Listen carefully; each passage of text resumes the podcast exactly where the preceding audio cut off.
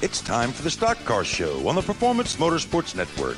Powered by the staff at Race Chaser Online. Your motorsports, your way, every day. And now, here's your host, Tom Baker. Hello, everyone. Camera's off to my right today. I, am looking in the center, going, "Where's the camera?" The camera's You're wrong. off to the right. You're wrong. Get it right. Welcome Li- to uh, listen, I was the one that survived Talladega Boulevard. If anybody's supposed to be acting drunk on this show, it should be me. yeah, but I'm old. I mean, that's that's what happens when you get old. That's not an excuse. Sure, it is. At least for now. Welcome to the Stock Car Show, presented by our good friends at HMS Motorsport. Careful with that. we are. We are live once again as we talk racing for another couple of hours. And we've I'm got feisty. Talladega was a thing. I'm feisty. Feisty. Feisty is the word of the day. Okay. Well, chill out over there for a second and let me But- finish but the intro, will you? Fun.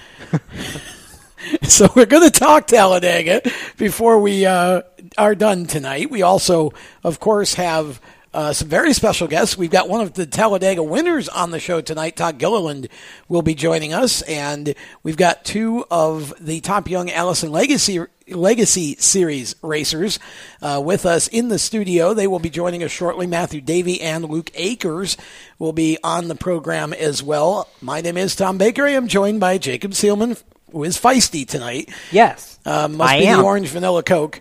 Yes, Um, I'm repping for Daniel Suarez yes. tonight, by the way. It was a nice looking car. Jacob was a is nice looking- it was Jacob a fast for Speed car, too. Sport, and Randy Miller is behind the glass over there, uh, punching all the audio buttons. And we've got, uh, of course, um, Chris Murdoch also on the video side of things, and, and uh, you'll hear both of their voices during the show tonight uh, before we're done as well. And uh, actually, um, in about uh, oh, let's see, uh, nine days or so, um, Randy will be bringing back his particular podcast, which is called the Inside Pass. He and I will uh, kibitz on a weekly basis and talk all things racing and have some fun. So, looking forward to that, and uh, you'll be able to uh, hear that, or yeah, hear that on Wednesday nights uh, from eight to nine p.m. Eastern. It will be live as opposed to dead because it sounds better that way. Um, and with that, I'm just not even going to try to Let's- drink this if you're going to keep going like that. let's talk Talladega. Well, I see, can't I, even help him out, and that's my show he's talking about. I almost had you, Jacob. Almost. I'll get you one of these days. So let's not with technology in front of me, and let's just talk about Talladega. Let's talk about Talladega for a little bit. Uh, you know, my first impression of the Cup race, yay! NASCAR finally got it right. That was uh, really, uh, for me, from start to finish, that was a classic Talladega throwdown. There was never a point where you felt like there was no racing going on. I mean, they ran in a Right. pack, but with a few exceptions, they pretty much behaved themselves. There wasn't nearly the contact that um, and the pushing and shoving that you're used to. And the couple times that there was, well, you saw what happened. Yeah. Um, things got broken, and so. Um, a lot less things got broken than I. yeah, and that was what for me. That was the thing is we never had the big one. I mean, we I, I suppose if you ask Kyle Larson, he had a big one, um, but you know we never had that twenty car crash that we're used to. It, Are you complaining? No, I no, I think that's a plus. I mean, it seemed like to me we what we saw was you said it off uh, before the show started. It was the late '80s, early '90s No, no, no. kind late of Talladega- '90s or late '90s, early 2000s. Well, same thing, really. I mean, back not in those really. days, No, not af- not just after they put the plates on. I'm I'm talking about with the little roof wicker and some of the the early the early 2000s races. It, it felt to me like the races, the you know the Dale's last win, drivers who could come from 15th, 16th, 17th, 18th to you know third, second, first late in the running if Chevy wasn't being Chevy. We'll get to Yeah. we'll get to Chevy being Chevy in a minute. But first, I have always said, especially when this show went video, that the best part of this show is that I can make a mockery of myself and be okay with it. so you do a good job of that. please hold. I'm going to demonstrate my opinion of Sunday's Cup race. Dear Uh-oh. NASCAR, happy dance. Wow. Okay. Those of you watching on Facebook Live, I'm sorry. Um, Sorry you had to witness that. I'm not. that was that was that was probably the finest case of dippling that we've ever had. All we need is the uh, Reentry. Yeah. Randy will work on that. Wow, later. okay. Anyway, seriously, I wanted to do I wanted to do cartwheels down the front stretch after that race That because would have been better than what I see. just saw. I yeah, that I would have actually enjoyed seeing that. Well, I can't do cartwheels, so that's the next best thing. You- Anyway, you, you can't do you can't do what you just did either. no. you know Either what, way, Randy? we're winning either way. So it's, I told you I was going to make a mockery of myself, and if I can't laugh at myself, dang it, then there's something wrong with me. We can. If you can't, we can. Yes. So somebody in this room will laugh at you. There's too many people in here not to. Moving on.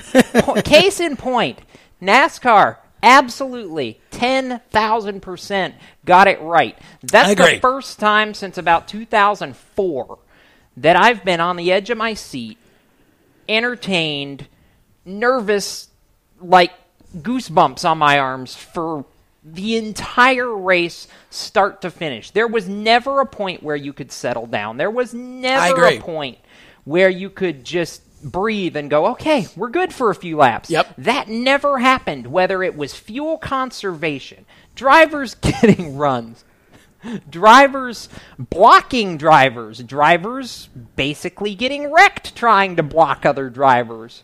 Um, yeah. Yeah. we'll get to that in a minute too. Uh, it was wonderful. it was. Absolutely. I'm sorry, Blake Harris just totally screwed up my train of thought. See, Oh. Blake, thank you. Blake Harris in our chat says Jacob Seelman for Dancing with the Stars to 2020. Uh, yeah, whatever. Sure, let's do it. Uh, I, It worked for can't- I- Helio. yeah, I can't. Didn't I, work for Michael though. No, I think you're no. more Michael than Helio, so probably not. Yeah, you're probably right about that. Two left feet. Anyhow, long story short, I cannot sing the praises of that package any more than I just did. It's great. This is the style of super speedway racing that we need. However, don't be surprised if they come back with a slightly bit smaller tapered spacer in July at Daytona because 204 top end speed had some people a little nervous, me included, after final practice on Saturday. Well, you know what? I have Or I Friday, have- I mean. I have my own thought on that, but I'm going to save it for a second uh, because I want to hear from Randy. What were your thoughts on the race?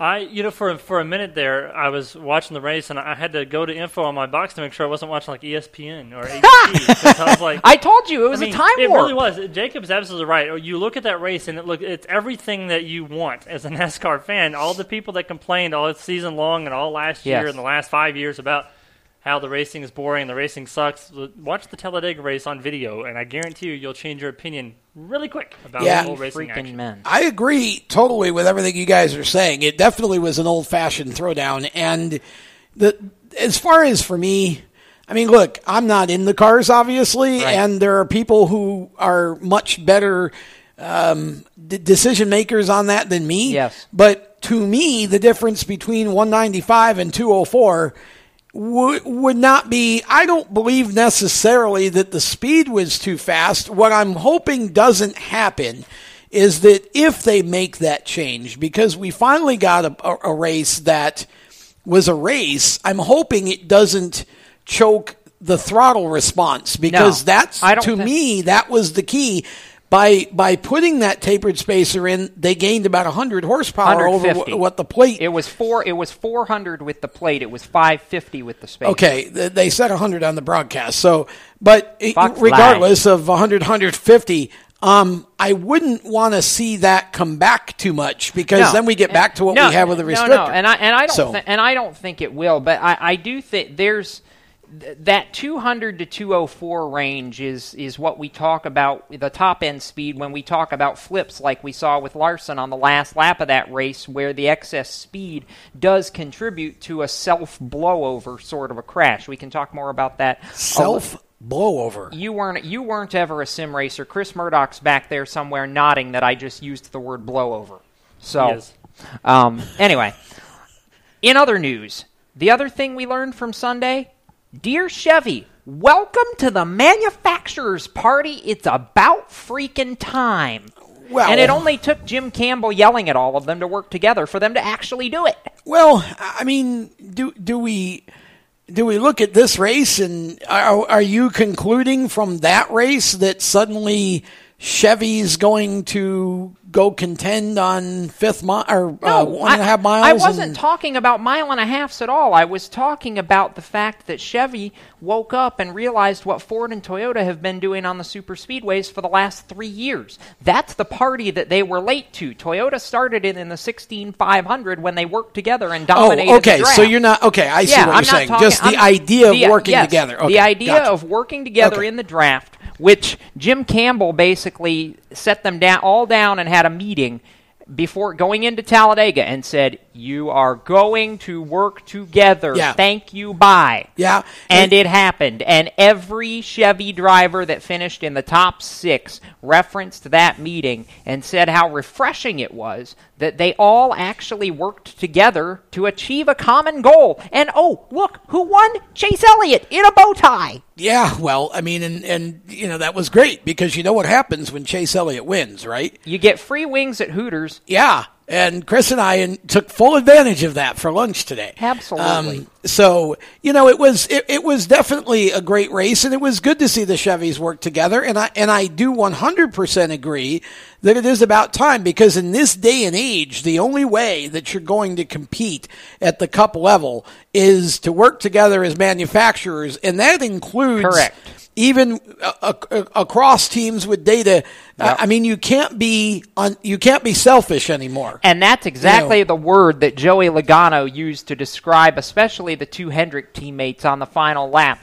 He called Chase Elliott and Alex Bowman selfless in the draft Yep. as being a major reason why they won that race. Uh, and and we watched it basically in the final laps. You had the 22 and the 17, a pair of Fords. You had a pair of brothers on the outside Yep. that that didn't Yeah. work. And then behind the two Fords, you had six bow ties lined up on the inside lane going you know going into that final restart and we saw where four of them ended up one two three and would have been four if not for joey in the outside lane Well, and see, I think that, you know, that race could have just as easily gone the other way. You had the Fords together. You had a, a good bit of the Toyota group yeah the problem at one was point, the but fords and toyotas were the ones that all got wrecked Right. And so, uh, you know, I give the Chevys credit because the fact that they did work together is what got them eventually, Yes. you know, got got them the win and such. But oh hey ty dillon won a stage too by the way he did, and that's uh, that's uh, the second time, second, second stage, stage, of the year. win yeah. this year Yeah. more than his brothers got let's Yeah. take a break We're going to take a break. When we come back, we've got more. We got uh, a bunch of special guests coming up. Stick around. The Stock Car Show presented by HMS Motorsport, the leaders in motorsport safety. We'll be right back. Parents, your son or daughter has had their license for a while now, but you want to make sure they're prepared for any situation they may face on the road. High school driver's ed doesn't teach them to drive defensively. They need to be prepared for any highway emergency. For less than a month's insurance, and a whole lot less, BSR instructors at Summit Point Motorsports Park in nearby Summit Point, West Virginia, will teach your son or daughter how to respond instantly and positively to unexpected situations on the road. BSR's specialized accident avoidance training teaches swerve to avoid maneuvers at highway speed, ocular driving, which focuses driving attention on ways to avoid accidents, vehicle dynamics and feedback, skid control and skid recovery, threshold braking on straights and progressive braking on curves, and off-road recovery techniques. This is stuff driver's ed simply doesn't teach. So call BSR today, 304 725 8444. Give your kid the skill set needed to drive safely and responsibly on the highway. That's 304 725 8444. Hi, this is Denny Hamlin. I want to share with you today a little known but widely pervasive neurological disorder called dyspraxia. It's estimated that dyspraxia affects between 4 and 10% of the general population, and the majority of those affected are male. The condition primarily affects motor skills, but also can affect memory, judgment, and executive function. It's sometimes referred as the hidden disability because it's not immediately obvious to others that the person affected has special needs. My niece Sarah has dyspraxia, and with the proper support in place, she is very successful in school and other activities. Sarah was lucky because she was diagnosed early. Many children and adults go years without knowing. Let's raise awareness for this disability that affects 1 in 11 people. I encourage you to learn more, get involved, and support the Dyspraxia Foundation USA. Thank you.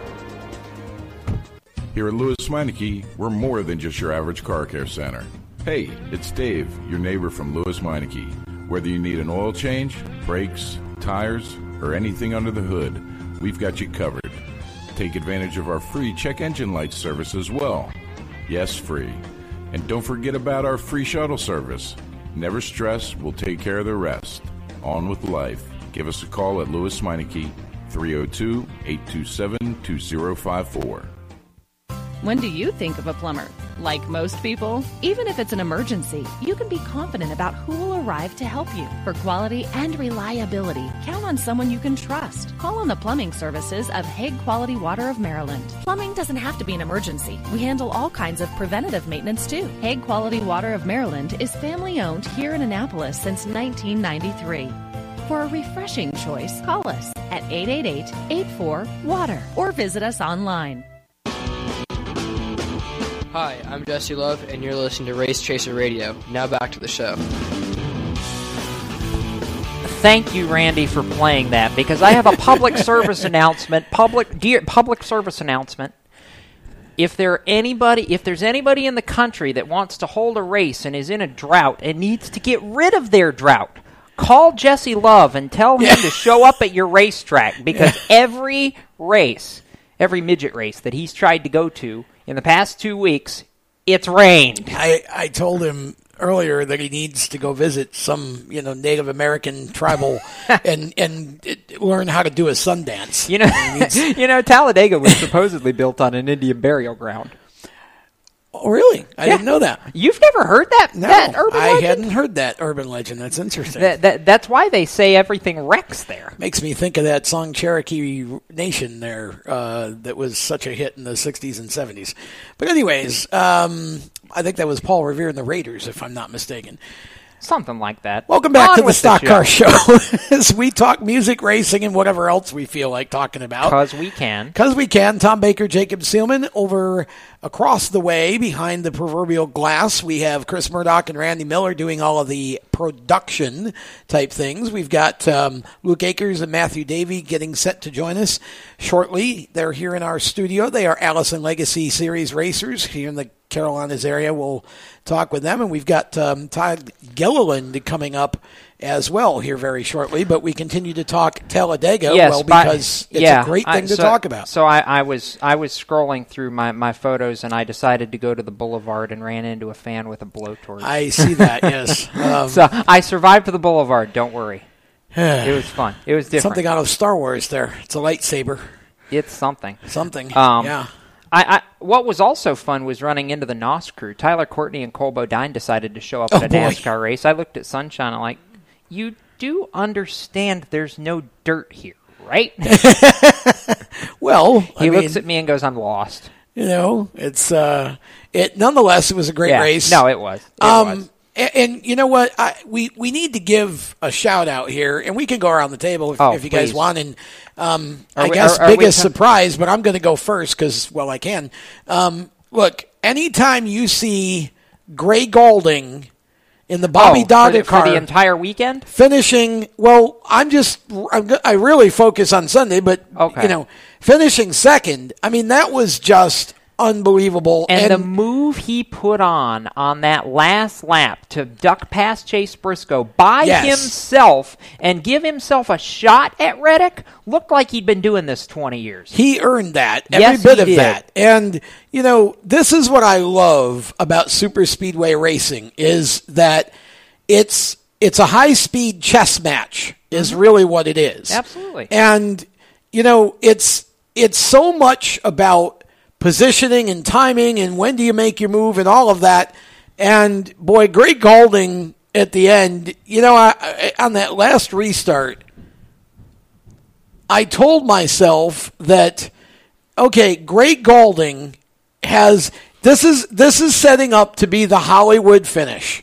Gray Gaulding's going to win and the the whole speedway is going to just blow up. Like like it's it's going to be an incredible um, you know, this that would have been an amazing thing to see, and you've seen it in the past with guys like Lennie Pond in the Junie Donlavey car at Yeah. Talladega, David Ragan in the Front Row Motorsports car.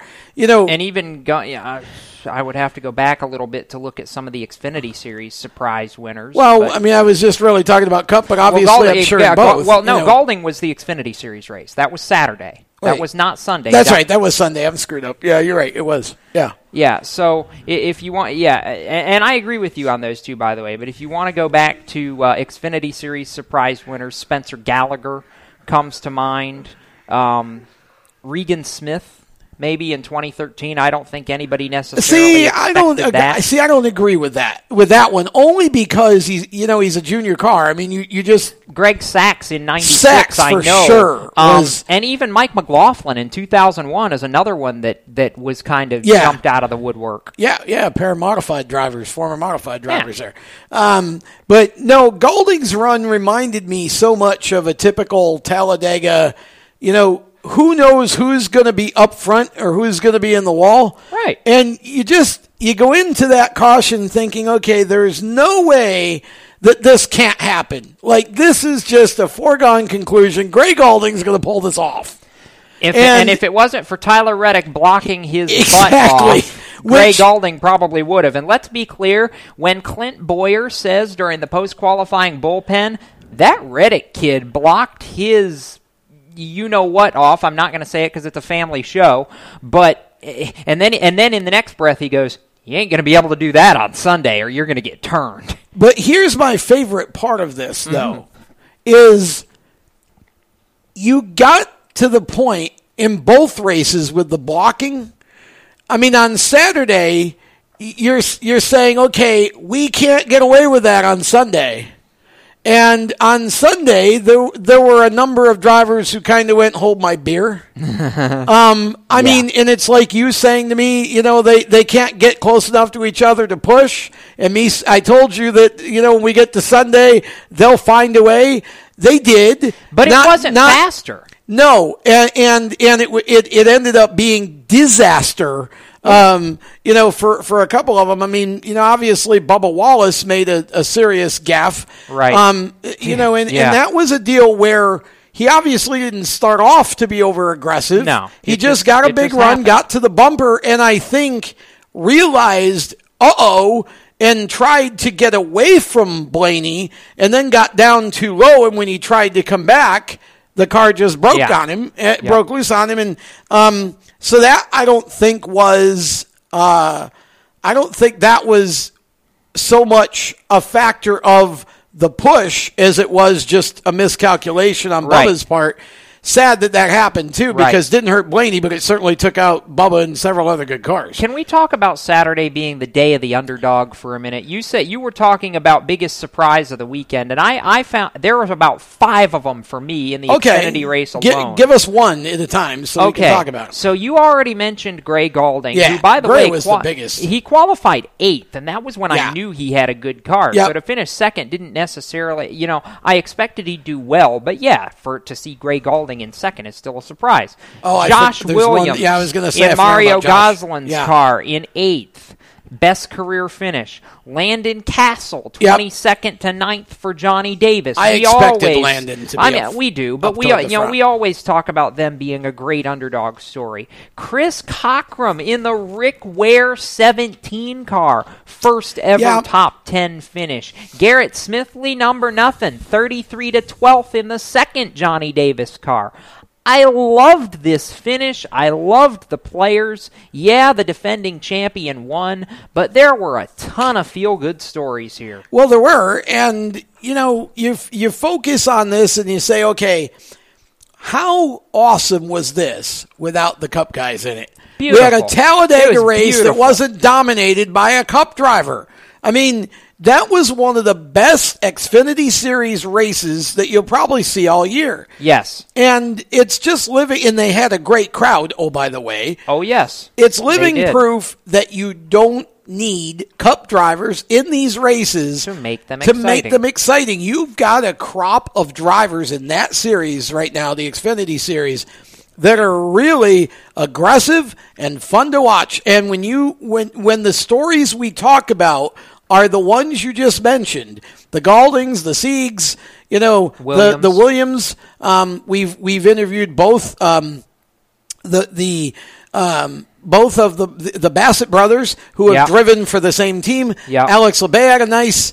Um, he had a nice run going until he got wadded up in well, that yeah, last but that's what I'm saying. But he too would have probably been inside the top ten the way he was going. Yeah. I mean, you know, when we're talking about those guys, that's the Xfinity series. Yes. You know, and so and, and when's the last time you got to say with seven laps to go at Talladega, and here comes Earnhardt? yeah, Well, Jeffrey, if and- not for his there crash, again- eh, eh, Jeffrey in both races, really, if Yeah. not for his late crashes, Jeffrey would have been right in the mix in both the Cup race and the Xfinity race. Jeffrey actually should have contended for the win in the Xfinity race, and He got collected in the big yeah, one. and again, Yeah. can you imagine how they that, would have burned that place to the ground. You know, that's the thing. It's like how much of an eruption would that have been to see an Earnhardt in victory lane at Talladega? And you know, still you had some fans after the race. Well, it was a Yeah. it was a super speedway race. That's why those guys. It's like you know, go away.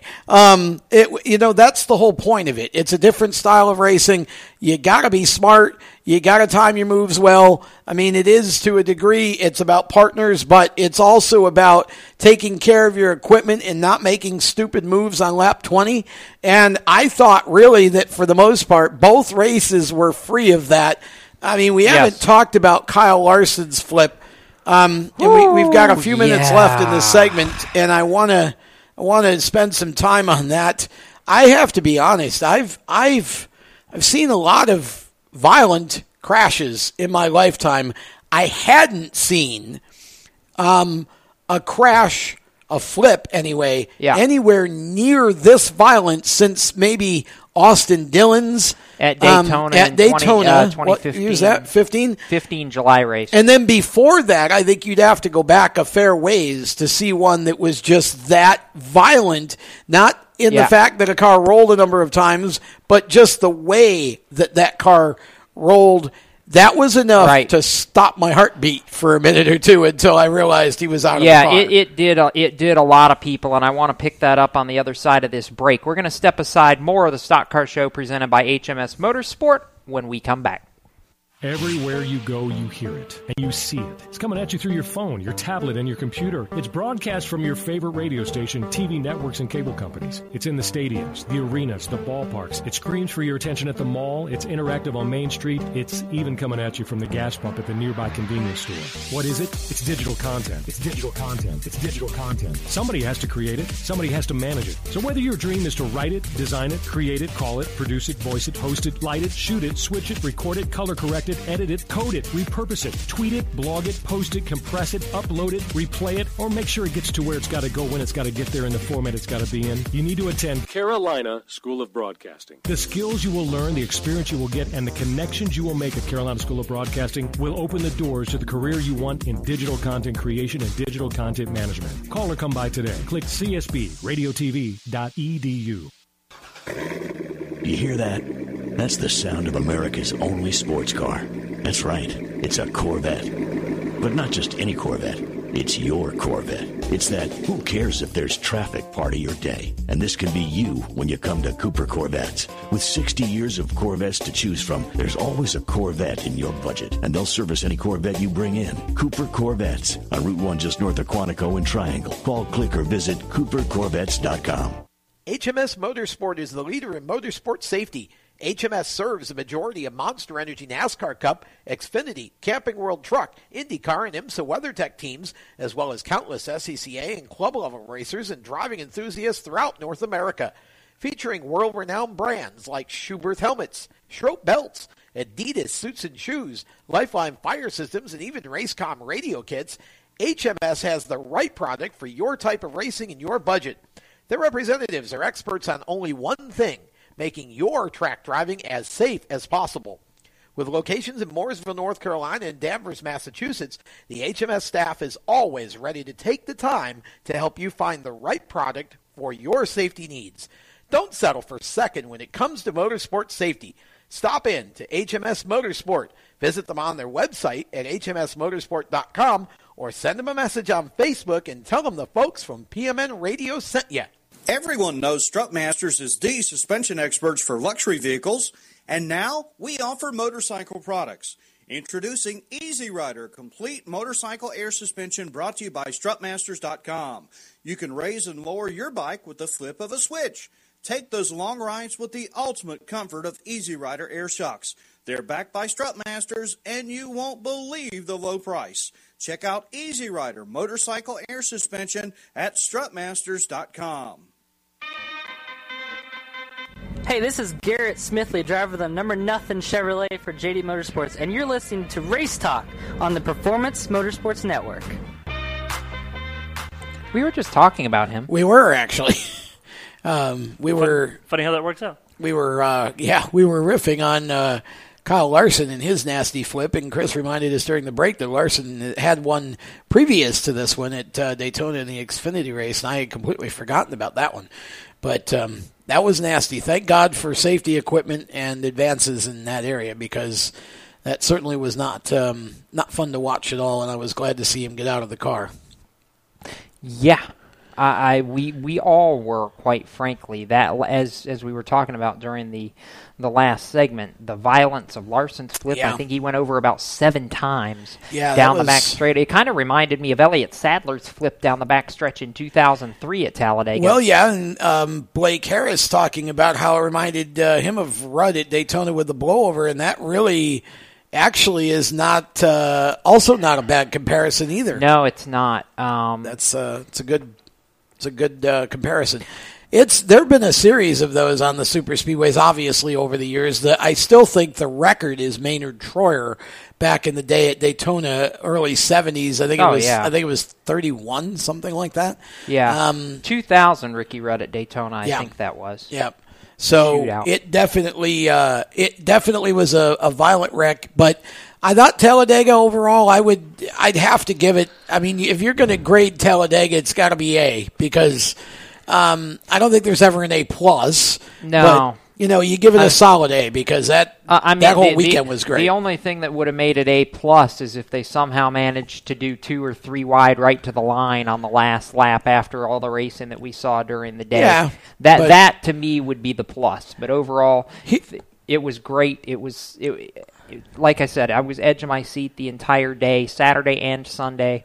Um, we're getting ready to talk to the ARCA winner in a few minutes here, and that race left a lot to be desired, but I believe that had a lot to do with a, a lack of quality cars for the field. I mean, it was Yeah. a short field at Talladega, and that makes it difficult to establish a draft. Yeah. Um, but you know, no, Todd need, Todd needed that. Let's all be real here. Todd needed that. Surprising that it was such a short field too. Oh yeah, Um, especially after 36 cars at Daytona. Yeah, I think it's I, th- I think it's telling as well. Um, but yeah, Todd definitely needed that, and and to see him be up on the wheel and get that win, what a confidence boost because he's just I mean, and it's not his fault. I don't think, but No, he's had all. a disastrous season in the truck. He I mean, really it's and, and it's not, been- it's not been his fault either. You You, know, know. when he's had decent runs, it's just been kind of you know flat, and when he's had bad luck, it's been really bad luck. last year it seems like he did everything but win,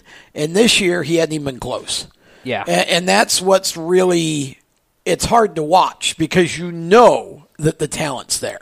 There's no question that he has the talent to be in the truck series, Absolutely. and and to be in the you know to to move up through the ranks. But you know what? Sometimes some drivers just take longer than others Right. to sort of connect. And I mean, keep in mind, last year he made 19 starts. He only had four top or Right. four top fives and nine top Yep. tens in 19 races, and his average finish is almost flat Right. this year compared to what it was last year. I think you're right. I think there's still, you know, he's still doing some maturing in the truck. Of course, you know, he's in a high pressure situation at KBM where you're expected to win Well- and win quickly. Um, let's face it, the truck series this year is more competitive. Yeah. Deeper than it's been in a long time. Absolutely You know, there's so if you're off by a little, you're 10th. Yeah. You know, and and you can look through the field and Todd is not the only one that, you know, has had bad races in the truck series. I mean, they're so you know, it's it's a tough situation, but the ARCA race, I felt like just it was lacking, and it just wasn't. Um, it wasn't what you usually expect. Correct. From the ARCA Menard series on a super speedway at Right. all. It was really just kind of a mundane ho hum kind of race. It was. There weren't enough cars to be able to generate energy and make runs in the draft. Mason Mitchell said it perfectly on Twitter. There was no energy for the last 15 Yeah. laps, and that when there's no energy, nobody can do anything. Yep. I mean, and I don't know. You know, I don't know what the fix is for that. Um, you know, They're it- trying to get the cost down. Well, it's hard to. I don't know what you do to do that because super speedway racing is what it is, and they've already got you know the the um, I call it a spec motor, and The Ilmor, yeah. you know Ilmor, and and you, know you've got a you've got a, a tire that that isn't overly expensive. I mean, excuse me, I don't think honestly you could make the cost a whole lot less you know, expensive and, and still have quality.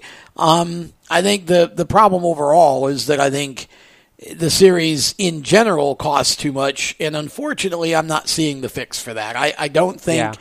From what I'm hearing um, of what the plan is for 2020, I'm not I'm not seeing where that's really going to change too much. So yeah, you know, not sure about that. It just either. is what it is. Um, but at any rate, uh, I think Jacob that uh, we could safely say that Todd Gilliland now has the shot that he needed to hopefully go into Dover, get back in the truck, and go right up front and contend for a win. Yes, the good news here is we're going into Dover, and the winner of the last four Truck Series races is not entered. No Kyle Busch this weekend. Well- Brandon Jones will be in the 51 truck, and that is a very, very good thing for everybody else involved because it means we, we we might actually have a shot at getting a, a, a series winner. I mean, I know Brandon's been close to a couple of a couple of victories say, in his own Brandon right. short. I, I'm not, but um, I've not seen anything out of Brandon that particularly impresses me yet this year either. That's a debate we can have at another time.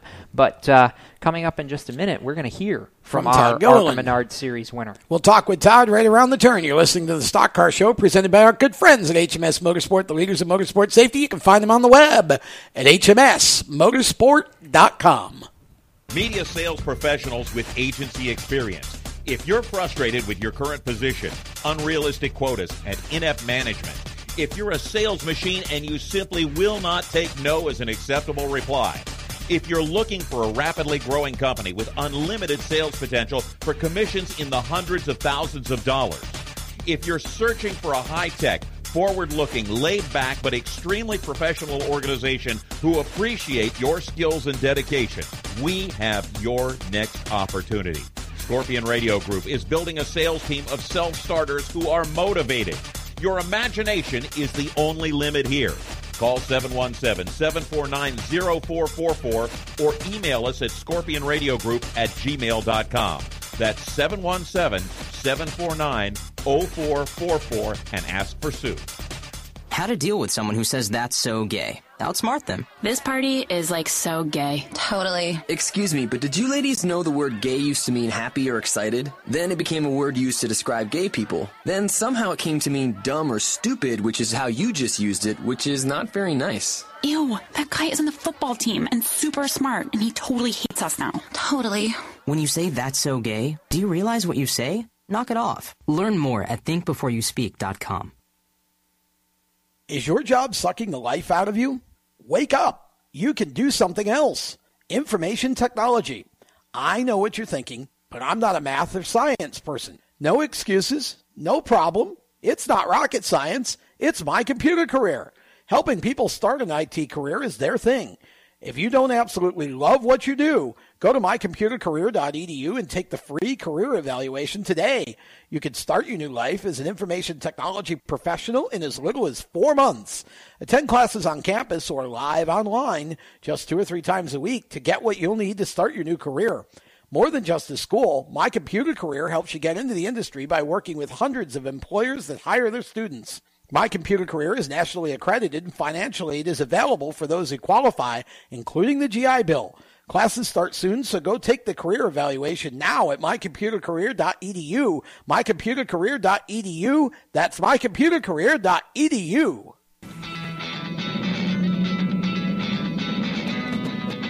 Hi, I'm Reed Sorenson. Racing has been a part of me and my family for as long as I can remember. I had to make tough choices early on to get to the top. It took hard work and dedication. But it's those tough choices that helped me prepare for challenges I would face as a cup driver. Make the right choices today and be ready for the challenges tomorrow. This message is brought to you by the U.S. Air Force.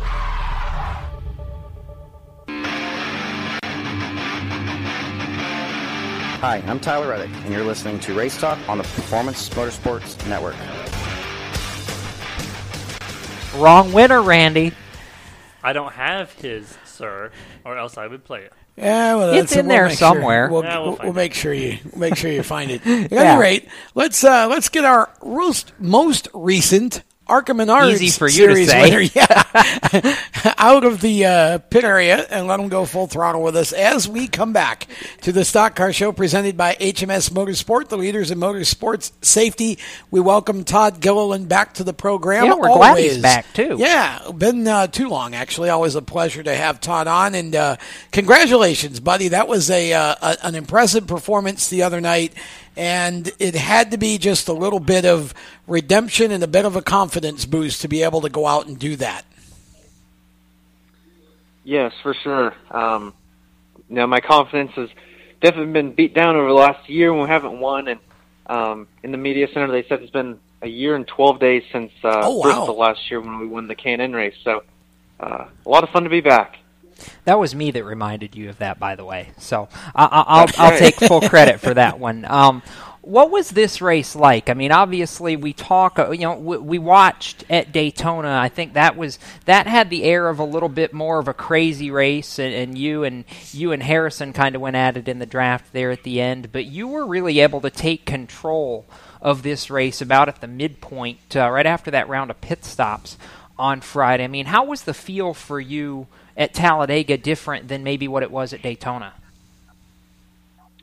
Yeah, you know, we had the same exact um, Frontline Enterprises Toyota Camry that we had at Daytona that we did at Talladega, and uh, I think that really shows what, what why we were all so frustrated with finishing second. Um, that thing was incredibly fast and um, just a lot of fun to drive in the draft. You know, it's uh, when you're relying on other people, it's really hard and you can get yourself in trouble. But uh, I feel like a lot of people wanted to work with us that day, so that's what it's all about: is bringing a fast car from the shop and then um, you know, executing in the draft, and like you said, on, on pit road, getting us out in the lead. So all that stuff was really important. Can you explain to our audience from the driving perspective what it's like to run on a super speedway like that in the draft? Because it looks to us like those cars, trucks, whatever it is, they're just constantly jumping around and moving around, and yet. You know, you guys make it look so easy, but it seems like it just would be a real handful for an hour or three.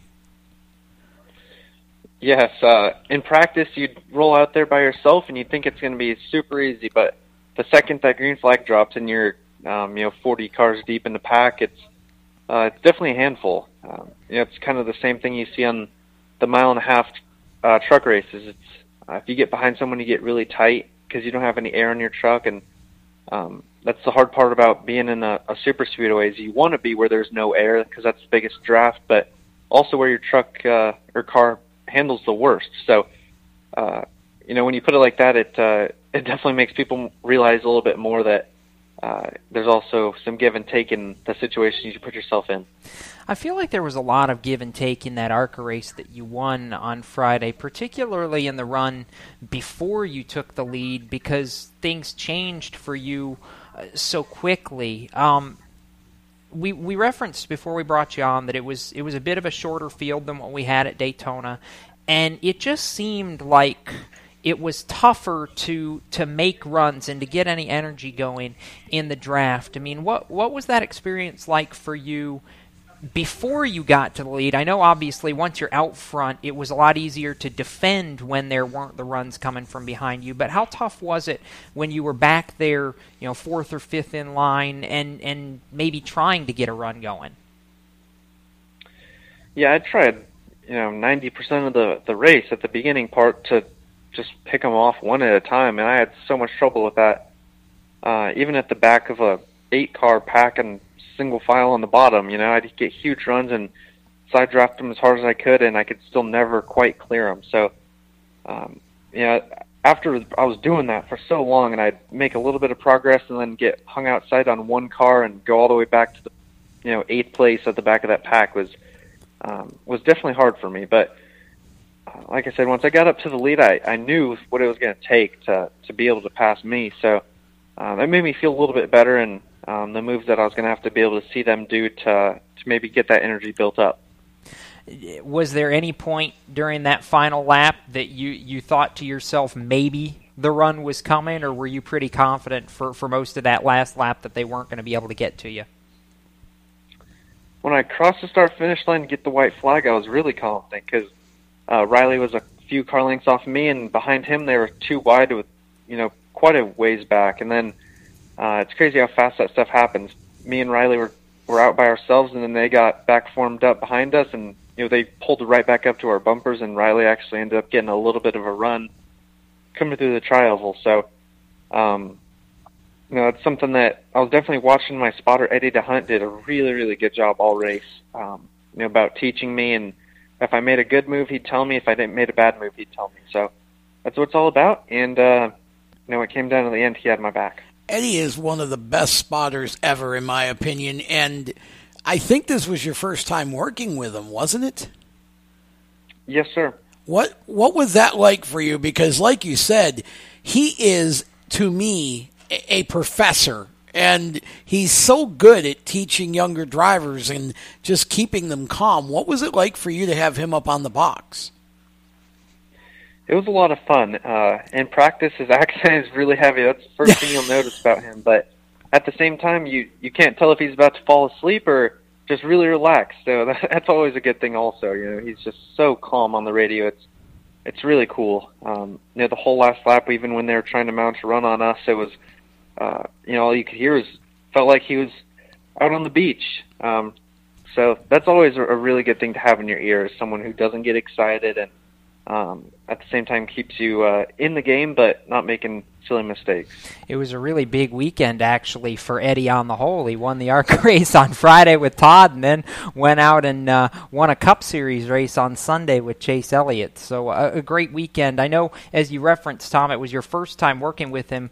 Um, you know, when you guys were starting to work together and, and get a feel for each other in practice, what what what was the biggest thing that you noticed, maybe compared to spotters that you worked with in the past, um, as far as working with Eddie? Was there something that stuck out when you guys started to get that cadence together? I just feel like you can tell right away when you roll out in a, a pack in practice that, um, you know, you really have a, a clear picture of what's around you. And um, when I had uh, Chris Lambert as my spotter last year, uh, he was amazing at super speedways also, and yeah, he is. Um, you know, I learned a lot with him too. So it reminded me a lot of similar styles between those two um, of of listening and, and really having a really good idea of what was going on around me and uh, things I could do from you know, even three car lengths back to three car lengths in front of me. So that's what it's all about is just uh, knowing your surroundings, even if there's nothing you can do about it. That uh, either you're in trouble or you're in a good position. If you're just joining us here on the Stock Car Show presented by HMS Motorsport, we are on the StrutMasters.com hotline talking with ARCA Menard Series winner from Talladega Superspeedway, Todd Gilliland. And shot in the arm indeed. Uh, we I know a lot of people were talking about it, Todd. This basically finally being a step in the right direction and getting back to victory lane. Um, you know, I know the party was was pretty special, but how big a relief was it, you know, for those who weren't there on Friday to to hear you after the race to get this win, to get back to have the celebration and to know, hey, we still can do this as a team. Yes, uh, you know, for a while there, I don't want to say winning was almost easy, but it I mean it almost was in K and N. We just would go out there every week, and I knew we'd have a shot at the win if not, we'd finish second or third, and we'd be right there every single week. And um, you know, after the the last year, being able to move up to trucks, it was obviously an amazing challenge that I was ready for, and it's only going to get harder from here. But um, you know, it definitely is a lot different uh, pace, and um, you know, it's all things that you take for granted, but also at the same time, you you really enjoy the challenge. So it's uh, just about adapting at the right times and um, yeah, but definitely getting back in victory lane and um, just knowing what it takes to win. Because after a while, I feel like you almost forget, Mhm. and uh, you know, you, you can always know that you can do it in your heart, but um, you know, once uh, everyone else sees that you can do it, and uh, even who you're racing against is always a good thing. Your dad was in the media center with you after the race on Friday as well, and I know, yeah, he was a, a very strong super speedway racer in his own right, and uh, and had you know some qualifying success and some strong runs. Uh, um, partic- you know, particularly notable, probably the one at Talladega a few years back Yep. with David Ragan, where he ran second. What kind of advice was he able to give you for these two races this year at Daytona and Talladega that you, you leaned on through the weekend? Uh, a lot of people say, you know, to stay right on the bottom, and I was expecting him to say that too, you know, just to his son being smart, but he actually told me just, you know, pay attention to what's actually going on at the beginning of the race. If you're stuck on the bottom, then, um, you know, see what the outside lane is really taking to get to the front, and, um, you know, it's really not much different from the outside. The outside's almost safer. So, um, you know, just about putting yourself in the right position, but making sure it's the the right position before you do it. Um, being patient at the same time, and uh, obviously making it to the end. You know, that's one of the that's what everyone says. You got to make it to the end to win the race, and it's a lot easier said than done. So, uh, just staying out of trouble. patience was the buzzword you know, across the board. I know you referenced that he's taught you to be patient not just in super speedway racing, but really you've had to be patient this whole last year, haven't you? With with just enduring the the changeover to the trucks and the bad luck in the trucks and really even the bad luck since that K&N win at Bristol a year ago just to get back to this point. It's been an exercise in patience it feels like. For sure, there's so many races last year that we are you know, on on the same straightaway of winning, and um, you know that goes for K and N, Arca, and trucks. So uh, I feel like there's a lot of races we could have won and maybe even should have, but we uh, we didn't. So in those times, you just got to stay strong, and um, you know for whatever reason, you just got to look at the things that that you did. It really made me pay attention to more of the things I was doing as a driver that put us in the good positions as well as the bad positions Yeah. because that's all you that's all I can control. So Right. um, you know, being patient with the people I'm surrounded with, and um, at the same time trying to make everyone better. How do you feel like uh, to to kind of shift gears from the ARCA side to the truck side for a couple minutes? How how do you feel like you guys are sitting on the truck side right now with, with your number four team getting ready to, to get back at it finally this weekend at Dover?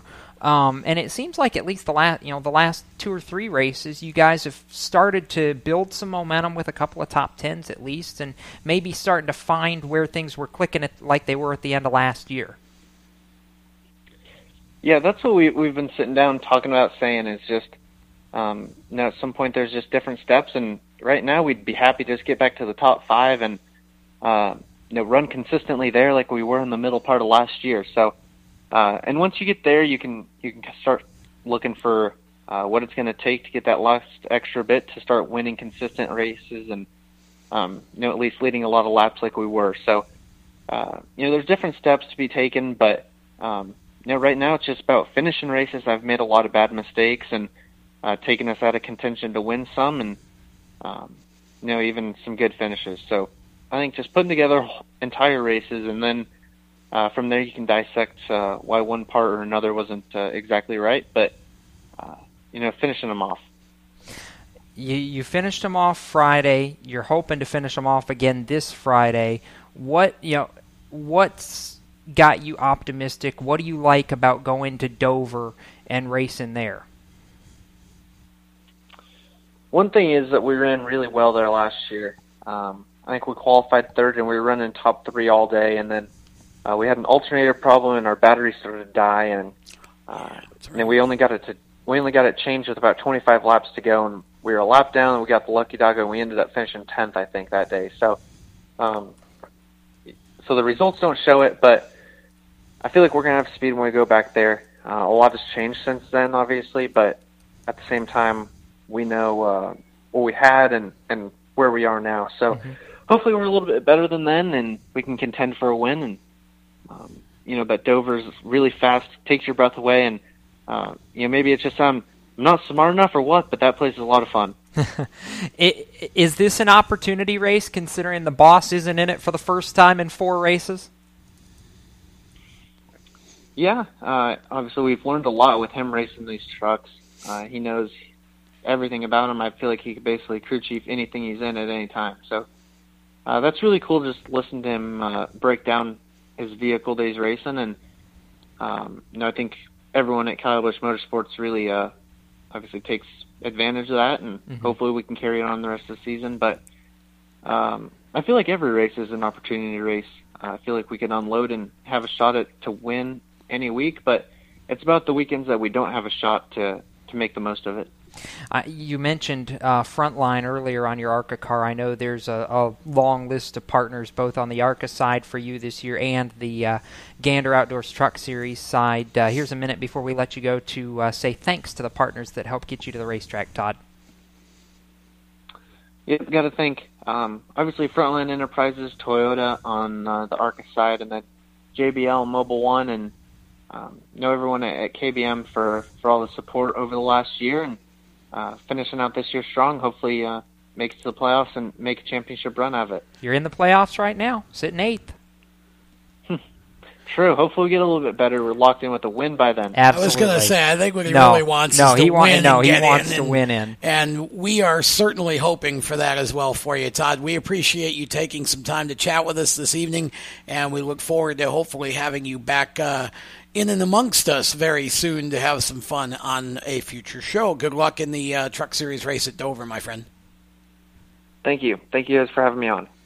That's Todd Gilliland, and as we uh, step aside to break, we will transition. When we come back, we'll have a Cross couple of more faces in the uh, studio with us. We've got uh, Matt Davey and Luke Akers getting set to join us. We're going to talk some Allison Legacy Series uh, racing. For those of you not familiar with that, the name Allison, yes, it is from that family. We'll tell you all about it when we come back. More of the Stock Car Show presented by HMS Motorsport, the leaders in motorsport safety when we return.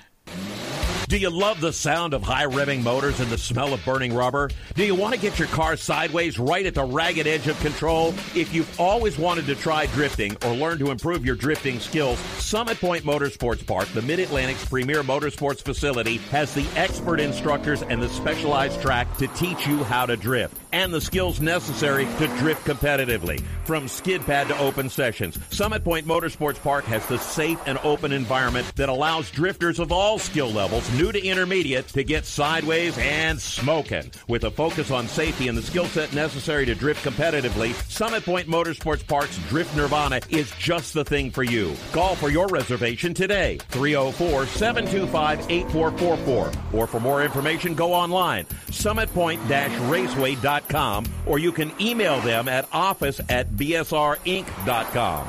Drift Nirvana, getting you sideways the right way. How to be a great dad in 15 seconds.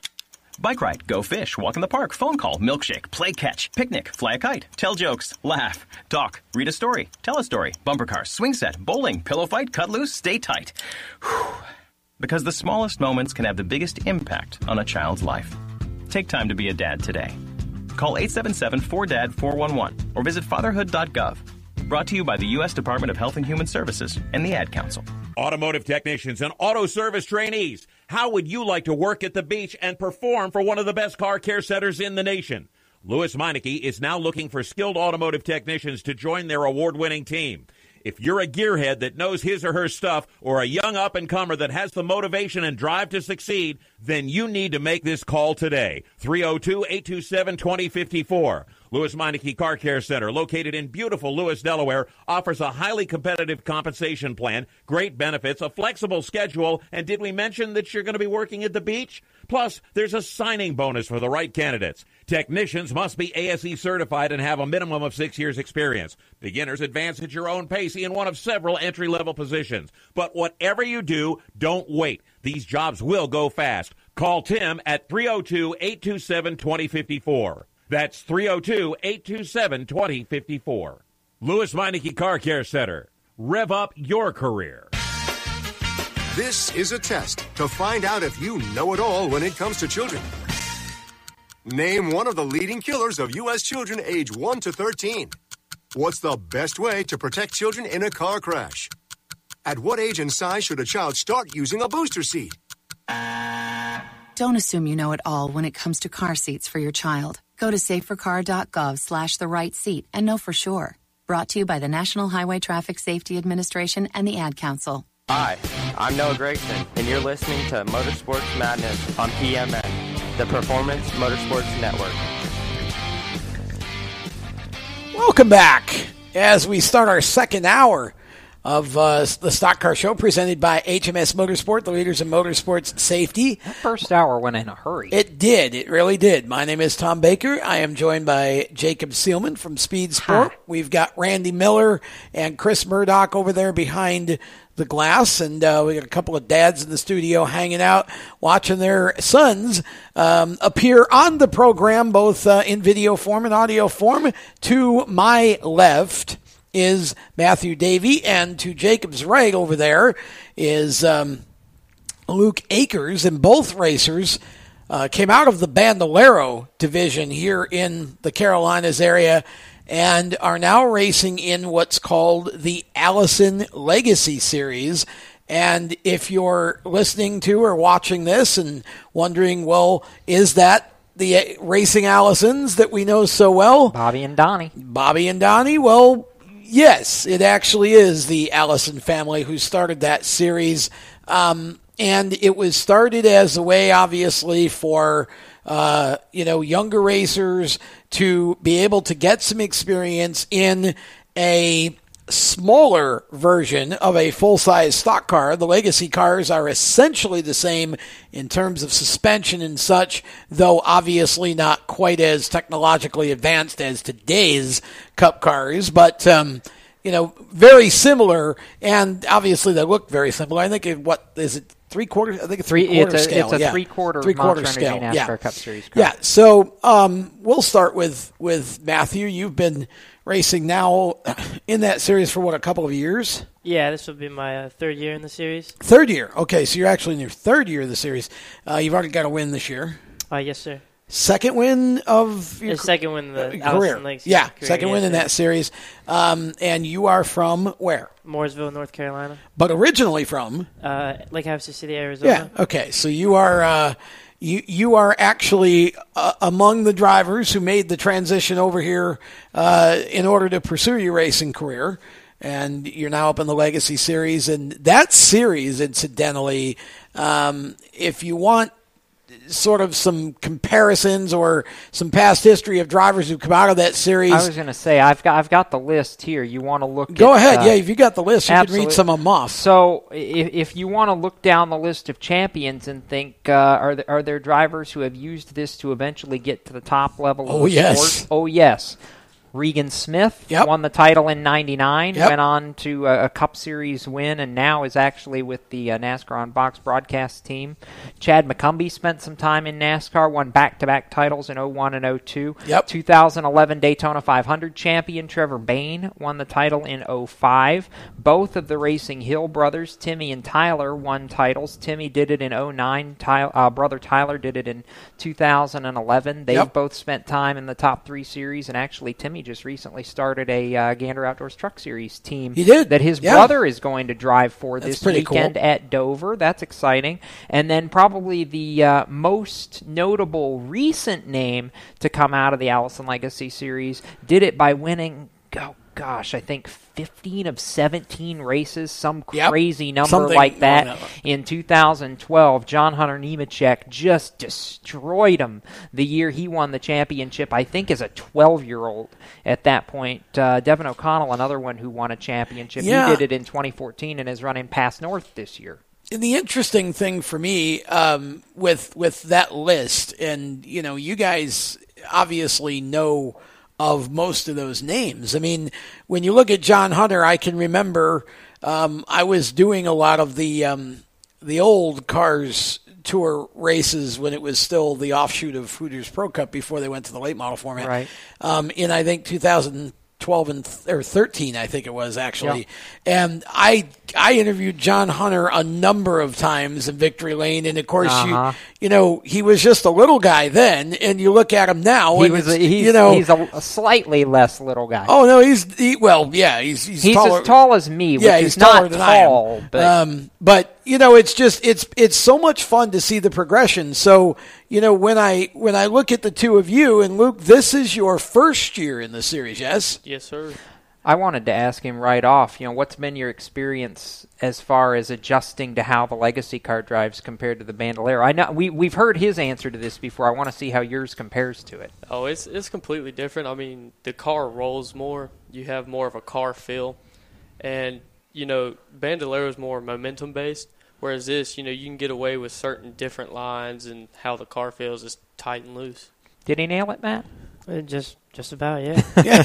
Well, I mean, About what I said, it's yeah. it's a very realistic feel, I think, for you know moving on to you know the the the higher, heavier stock cars, even still. Um, and you guys run on some interesting tracks. I mean, you got Hickory. Um, you know, you just came off of a run at Dillon. Um, you know, the tracks that these cars run on vary from really tight little bull ring kind of tracks to some of the larger uh, short tracks in the area. Um, I'll start with Luke on this one. Favorite track that you enjoy the most? Man, I don't know. I think as of now, Tri County has got to be. I see. I knew somebody was going to say that. Do you agree or disagree? I think I know where he's going with this. Um, my favorite would still be Myrtle Beach Speedway. Myrtle Beach. That's not where I thought you were going with that. I figured you'd say Orange County. What's That's- interesting that's to me about favorite that track, is is to me Myrtle Beach feels like it's too big for the series. It feels like you guys kind of just hit the gas and really do you lift there? I mean, Um, they're the slightly lift going into turn Yeah. three, but other than that, you're fourth all the way Yeah. around. I mean, you, we don't hit fifth gear. You're still running fourth gear, but I mean, it's a big track run, 20 lap race. But I mean, I love it. It's you're out there on the beach, so we like to go. Me and my family we plan ahead to go a few days early, so we spend time at the beach. And by the time race day hits, we prepare and just go out there and race some Myrtle Beach Speedway. And what a great idea. Yeah. Go a few days early and spend time at the beach. Okay, so um, so Myrtle Beach for you.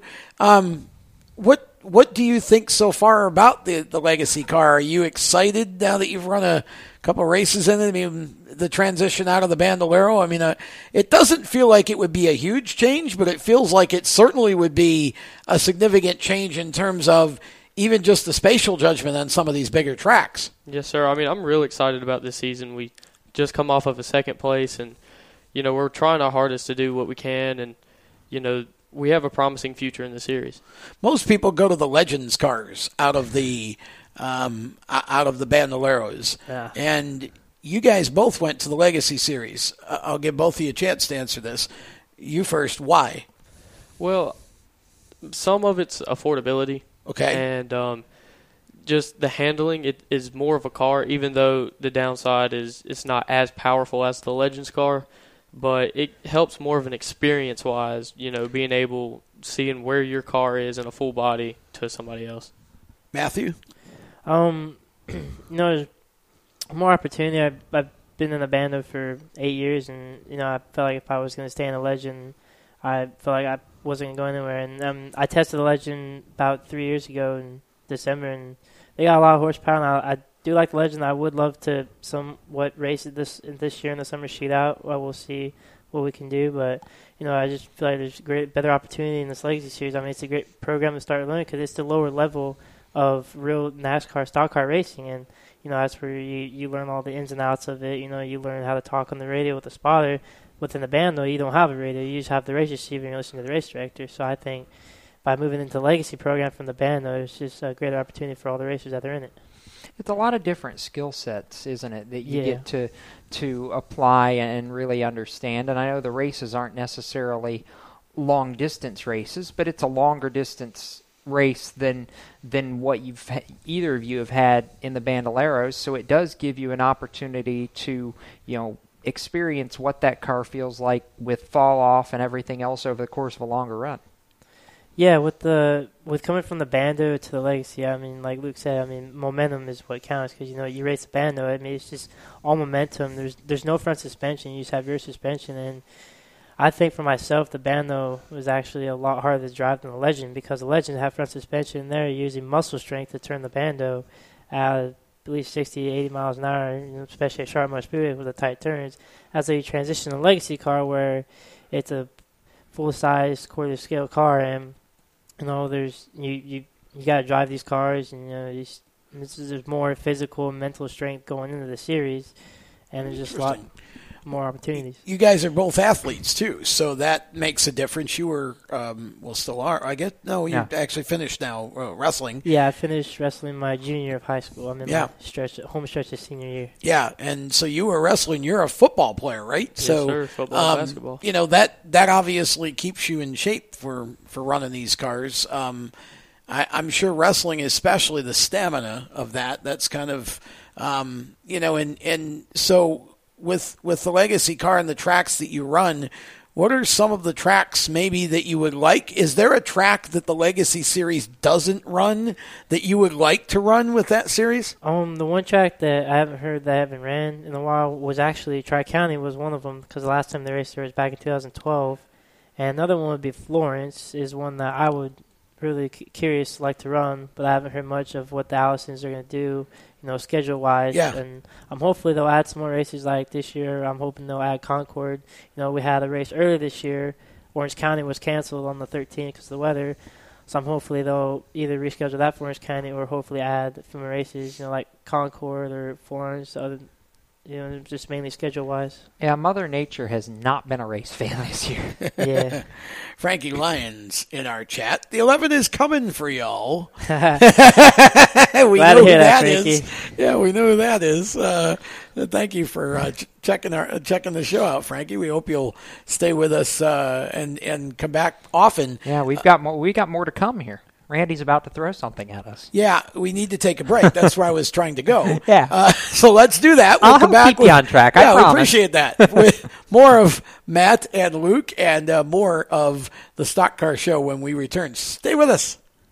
You own a performance car and you know how to drive, but you want to learn real performance driving. Well, Bunky, get that car off the street and onto the track. Summit Point Motorsports Park, the Mid Atlantic's premier road racing facility, located just over an hour from D.C. in nearby Summit Point, West Virginia, is the place to go. And you'll find that Friday at the track is going to give you what you need. For less than a monthly car payment, you can attend this regularly scheduled one day instructional event in your street car on one of Summit Point's three world class road racing circuits. You'll receive classroom instruction, skid pad instruction in their cars, including front and rear skid control, and four 20 minute in your car instructional sessions from a professional instructor. Have fun, go fast, and really learn how to drive. Call 304 725 8444 for class schedules and details. That's 304 725 8444. Friday at the track at Summit Point Motorsports Park. For the people in our military, it's a time of sacrifice and duty.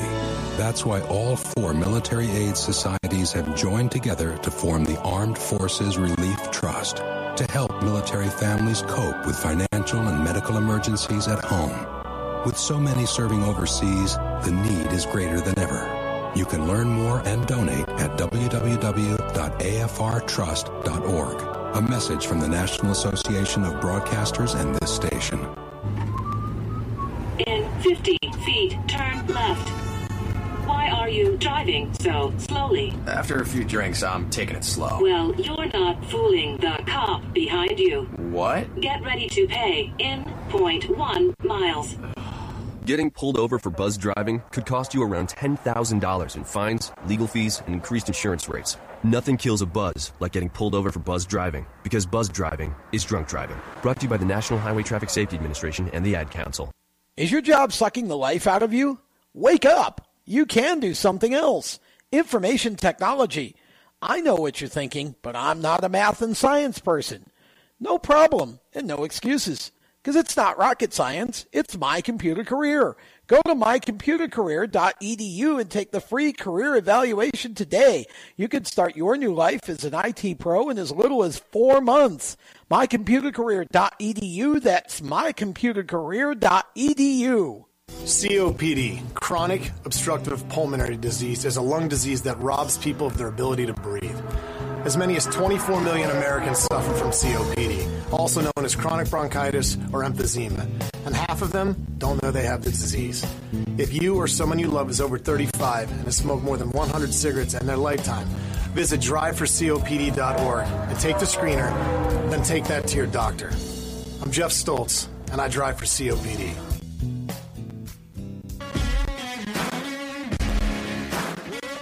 Hi, I'm Cole Custer, and you're listening to the Performance Motorsports Network, the voice of motorsports.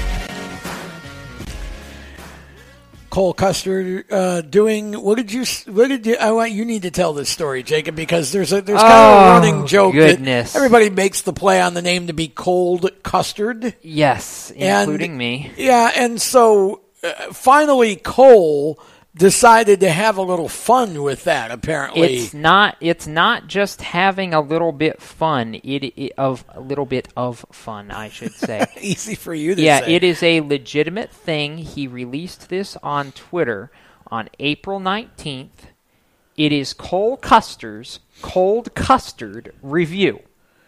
Oh so he's actually going to different He's going to a cold custard shop and reviewing the custard.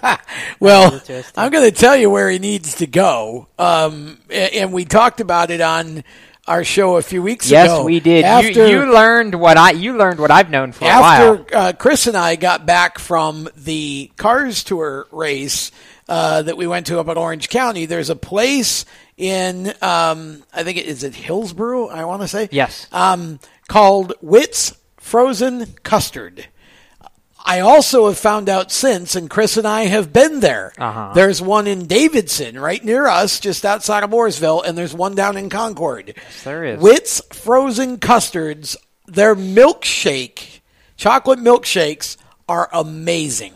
So, Cole Custer, if you're listening to this show, go to either the Concord or the Davidson Whit's Frozen Custard, review it. I promise you it'll be five stars or I don't know what Cole's handing out for uh, review, but um, if you're a fan of custards and you're anywhere near a Whit's frozen custard, just go. You'll thank us later, and no, we're not being paid for that. That was an unsolicited testimonial, but um, there, there's nothing I enjoy more on a nice hot day than a cold chocolate milkshake, and uh, they are the best I've ever had. I, I honestly, I think they put Dairy Queen to shame. So um, that's uh, that's my unsolicited review. But I thought that was I just thought that it was funny that Cole finally did something with that because uh, I've always thought that was pretty cool. Oh, it was great. Okay, so I want to give Luke a chance to answer the same question I asked Matthew in the last segment. We're talking about the Allison Legacy series, and I want to give Luke to an- the, the same chance to answer the question of, okay, is there a track that is not on the current schedule for the Legacy series that you would like to see them run at? What, to surprise, Bowman Gray. Bowman Gray. You know, I say just throw on some bodies and go at it. Matthew's smiling over here. yeah, throw, throw Both- on some both- bodies well, and go at it. Both of y'all ran Bowman Gray in the Bando, didn't you? I did. Actually, I no, I didn't. We were gonna run it in 2014, And it rained? It rained out, and then we were gonna run it. In Ah, It's not the first time. And then I was gonna run it in 2015 and 16, but my dad wanted me to save the car for the Bandolero Nationals. both That's years. Probably Yeah, a that's wise right. decision, Dad. Um, last time I went there was it was probably I want to say it was either twelve or thirteen, and it was the year that the Legends cars, what class? It must have been the Young Lions. It was already. It was already. I mean, it was. It was sprinkling, and it. We, we- you just knew. You looked at the sky and went, "It's going to downpour." They they actually put the cars on the track. I'm not sure why they did. They threw the green and it downpoured and they went into turn one and much like the All Star race, they all wrecked. Hang on. That's you got to do it into Kenny Wallace. They went into turn one and all the cars wrecked. Yeah, that's basically what happened. So, um, good decision, probably not to. Uh, but that would be an interesting. How would the legacies handle on a flat track like that? I mean, you run some fairly flat tracks now, but I mean, I would think that would be an interesting. You'd have to really loosen those cars up a lot. I I would mean, with think. the speeds these cars go, I'd probably just run maybe second and third. I mean, I Yeah. don't think we could hit fourth gear at all.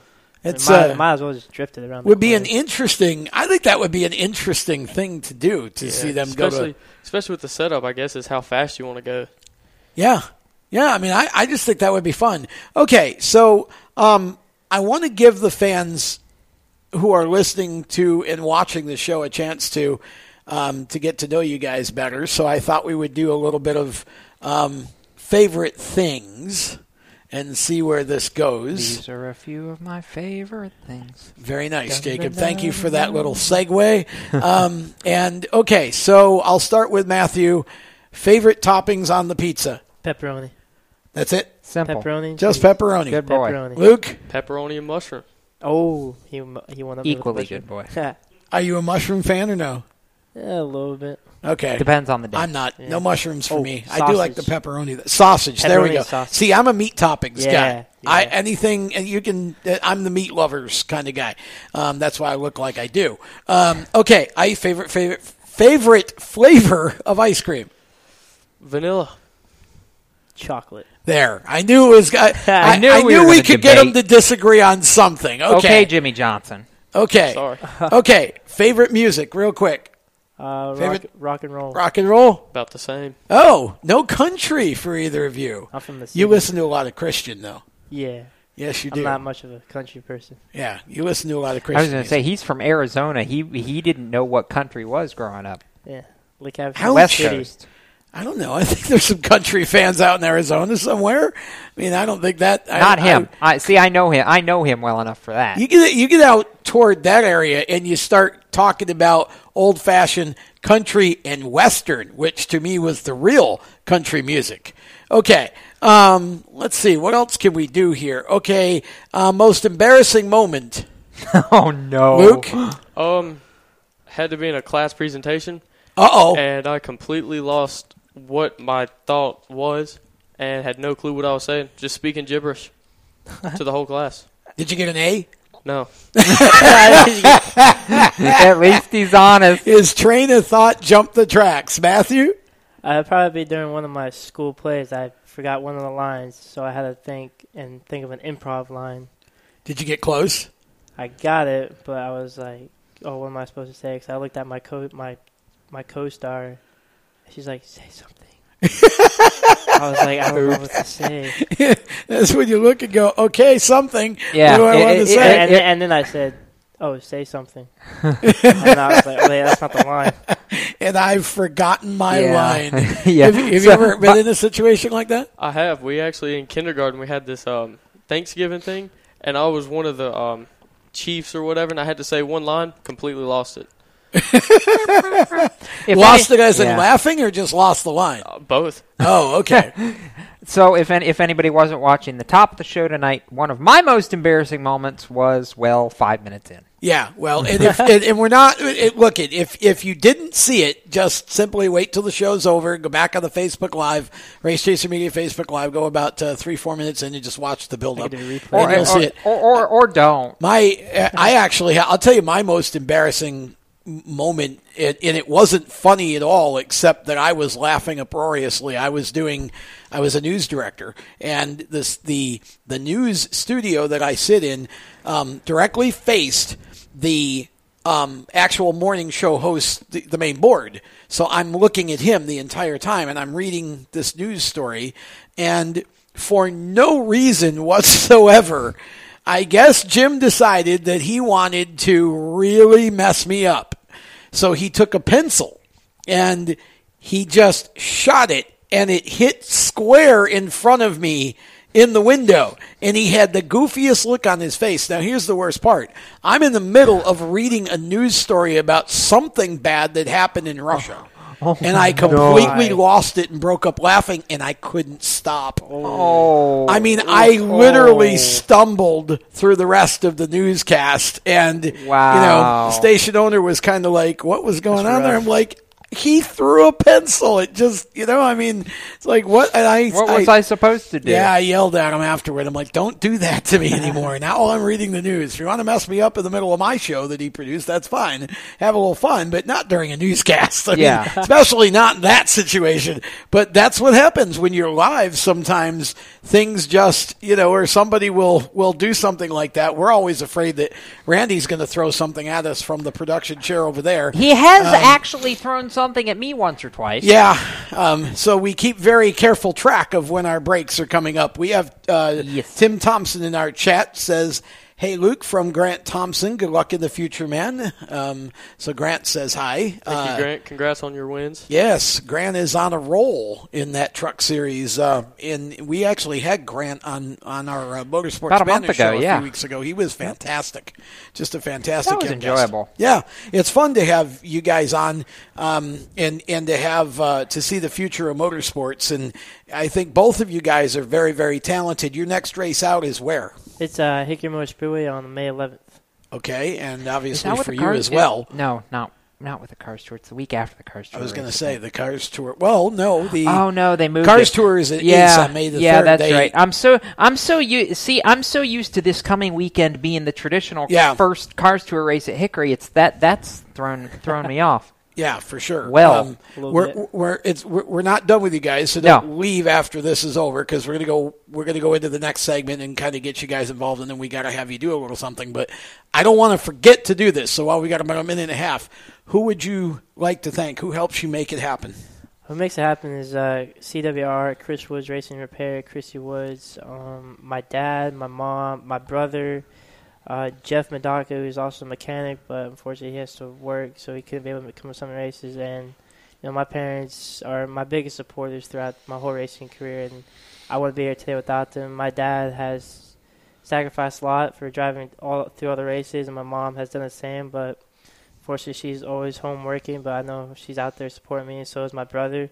But you know, to have my dad just be there for me through all my racing is just one of the greatest things I could have, and just my mom all through it all. I mean, just my family is my one thing that I care about the most, and they're my biggest supporters. And you know, all my friends, and just the Lord for keeping me safe through all the races. And you know, I wouldn't be here without my dad or my mom and Chris Woods Racing Repair. Give me a great car. We'll give you a chance to do the same when we come back around the turn because we got to step aside. Otherwise, Randy will hit us with a projectile. We'll be back with more of the Stock Car Show presented by HMS Motorsport right after this. Automotive technicians and auto service trainees, how would you like to work at the beach and perform for one of the best car care centers in the nation? Lewes Meineke is now looking for skilled automotive technicians to join their award winning team.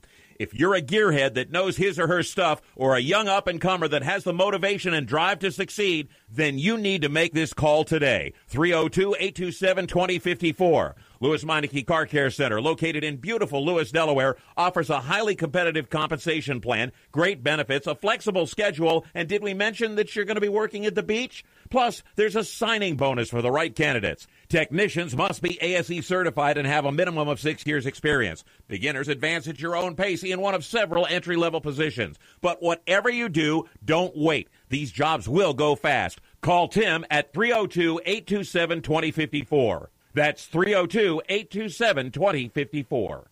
Lewes Meineke Car Care Center. Rev up your career. Everyone knows Strutmasters is the suspension experts for luxury vehicles, and now we offer motorcycle products. Introducing Easy Rider, complete motorcycle air suspension brought to you by strutmasters.com. You can raise and lower your bike with the flip of a switch. Take those long rides with the ultimate comfort of Easy Rider air shocks. They're backed by Strutmasters, and you won't believe the low price. Check out Easy Rider motorcycle air suspension at strutmasters.com. Okay, so Sarah, I'm dropping you off at Emily's? Yep. And Josh, you're going to? Soccer, Dad. Soccer practice. Right. Oh, by the way, I just wanted to let you know when I pick you both up, I'll be wearing my short shorts. What? No! Yep, and my dorky dad hat, and I'm gonna do my dad dance for all your friends. They'll love it! Seriously? Why? Because I like my short shorts. Of course, I could be talked out of it if you guys would just buckle up your seatbelts without giving me a hard time. It's important to get your kids to buckle up for safety, no matter what it takes. And sometimes all it takes is your parental powers of persuasion. Okay, okay, we're buckling up. See, all buckled. Good choice. I'll just have to do my dad dance at dinner time. What, what? No! Do what you have to to make sure your kids are wearing their seatbelts, even on short drives. Never give up until they buckle up. A message from the National Highway Traffic Safety Administration and the Ad Council. Visit safercar.gov slash kidsbuckleup for more information. You hear that? That's the sound of America's only sports car. That's right, it's a Corvette. But not just any Corvette, it's your Corvette. It's that, who cares if there's traffic part of your day? And this can be you when you come to Cooper Corvettes. With 60 years of Corvettes to choose from, there's always a Corvette in your budget, and they'll service any Corvette you bring in. Cooper Corvettes on Route 1 just north of Quantico and Triangle. Call, click, or visit coopercorvettes.com.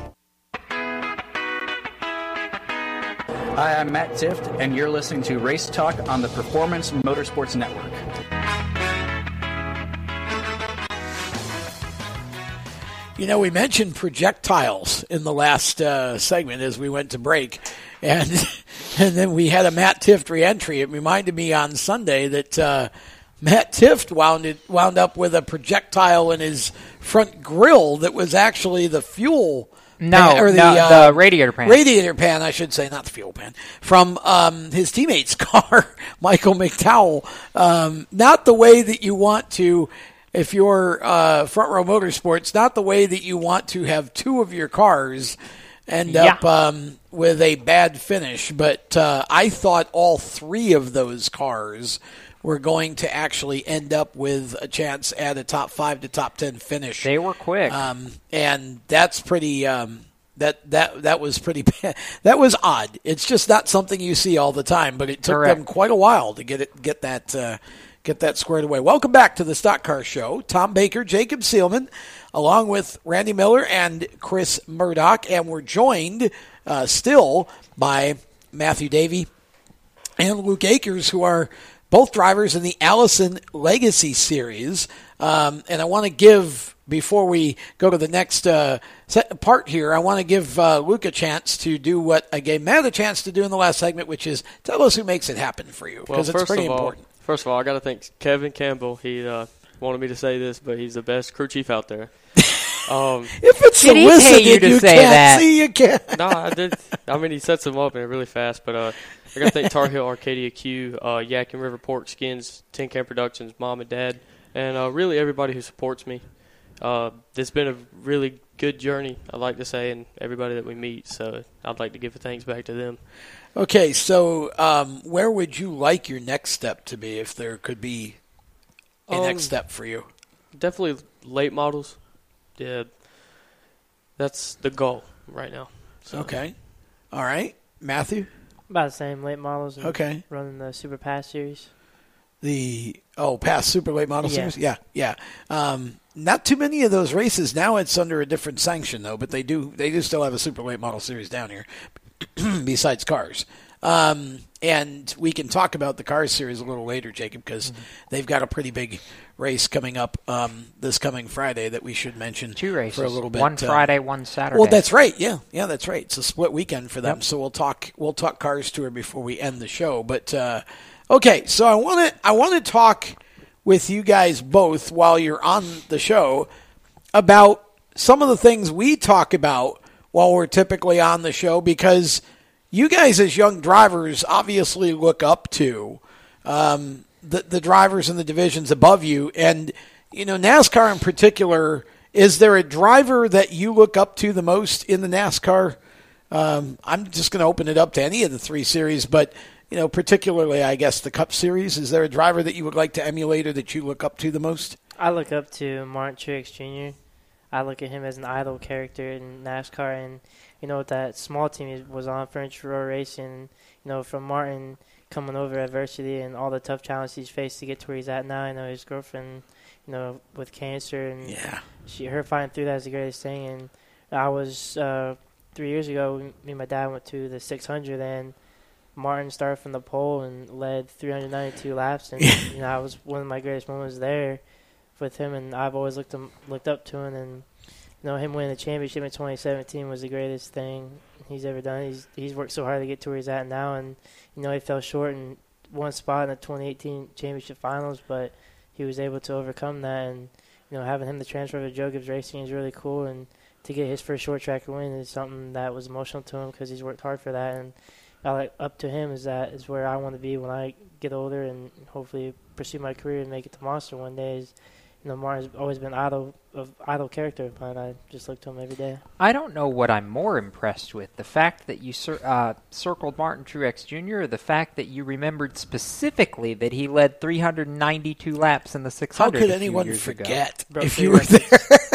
I mean, that was that was as close to annihilation in the 600 as you'll ever oh, see. Oh, it in was Your life. it was annihilation. Oh don't my don't goodness. even. It that was, was that was an amazing day for sure, and I hope I never see it again. No offense, Martin, but But you saw it with Kyle Busch. well, He did basically the same yeah, thing. I don't feel like it was quite as He he won all four dramatic, stages yeah. and led 355 Yeah. of 400. I guess it was the extra 40 laps that someone else led that made the difference there. Yeah, really. Okay, Luke, how about you? Is there a driver that you particularly look up to? Ryan Blaney and actually Todd Gilliland. We come from like the same roots, quarter midgets and bandos, and you know he's kind of. Been I forgot you ran quarters. Yes, sir. Yeah. And uh, you know we kind of it's how it was. I think I was actually at a practice when he was there when uh, Todd Gilliland was there, but you know just being able to be in the footsteps of the people is pretty cool, and the fact that they're up there already and coming from the places that I was really gives me hope and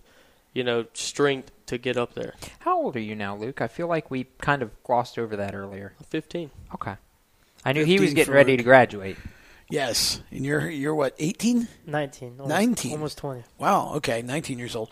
Um, so you you talk about Ryan Blaney and Todd Gilliland in a quarter midget. For those of you who are paying attention to this right now and thinking quarter midget, that's a small car.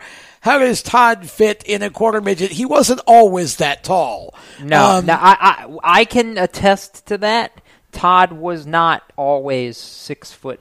No. whatever he is Yeah. now. Yeah, mom and dad watered him quite a bit to get him up to that height. Even yeah, even when he was even 14, 15, he wasn't that tall. Like, No. uh, it's like all of a sudden we just looked up one day and you're like, uh, It was kind of like a, up there. It was like a K and N growth spurt. Yeah. he hit K and N and just started growing. I, I, I think I, I think Todd took his growth spurt and Justin Haley's growth spurt all in the same all in the same vein. Combine them together. Yeah. so you know, just, Sorry, Justin. By the way, congratulations to Justin Haley. Not only did he make his first Cup start on his was it was it Birthday, his birthday? 20th yeah. birthday, yeah. Um, but He did a uh, great job. he Sunday. really did. I mean, honestly, just missed stage points by that much. You don't think of that Spire car as being anything, you know, that, that you pay attention to to contend. Justin Haley drove the wheels off that thing. They they brought a top shelf car for that race, Yep. and he went out and did something with Yep, it. he really did a nice job. It's not easy to. It, Talladega is not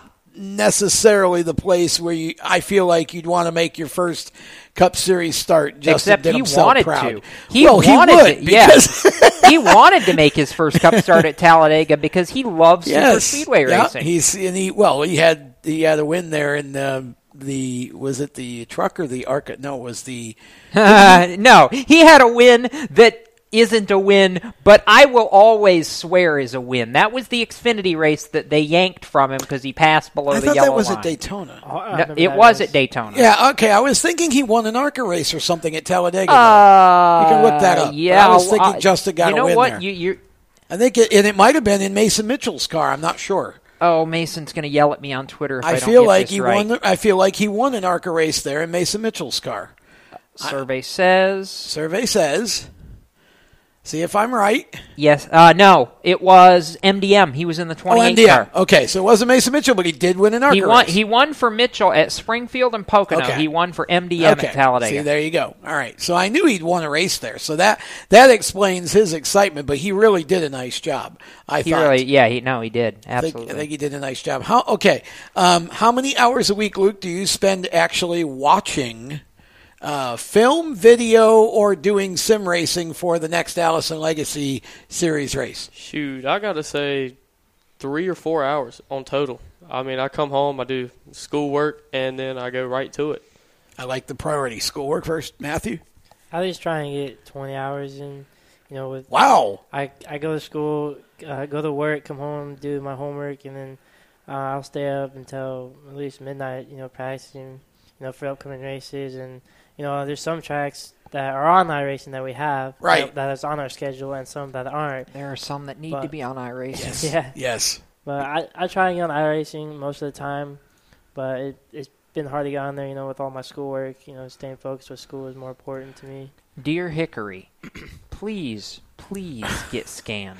Don't, e- Please. don't even get me started on that subject. Uh, but yes, Hickory should be on iRacing. Um, the sooner the better. Uh, okay, we've got a couple of minutes left of this segment. Before we let you guys get out of here, uh, we have you have a job to do. There's a wall back here with some signatures on it. That's our wall of fame. One pen for Luke, one pen for Matthew Davey. Now you got to sign it so we can read it. Okay, go Yeah. ahead and sign the wall, and let's add Luke Akers and Matthew Davey. Matthew is going to go all the way over to the right next to Joe Valento's signature, and he's going to sign his.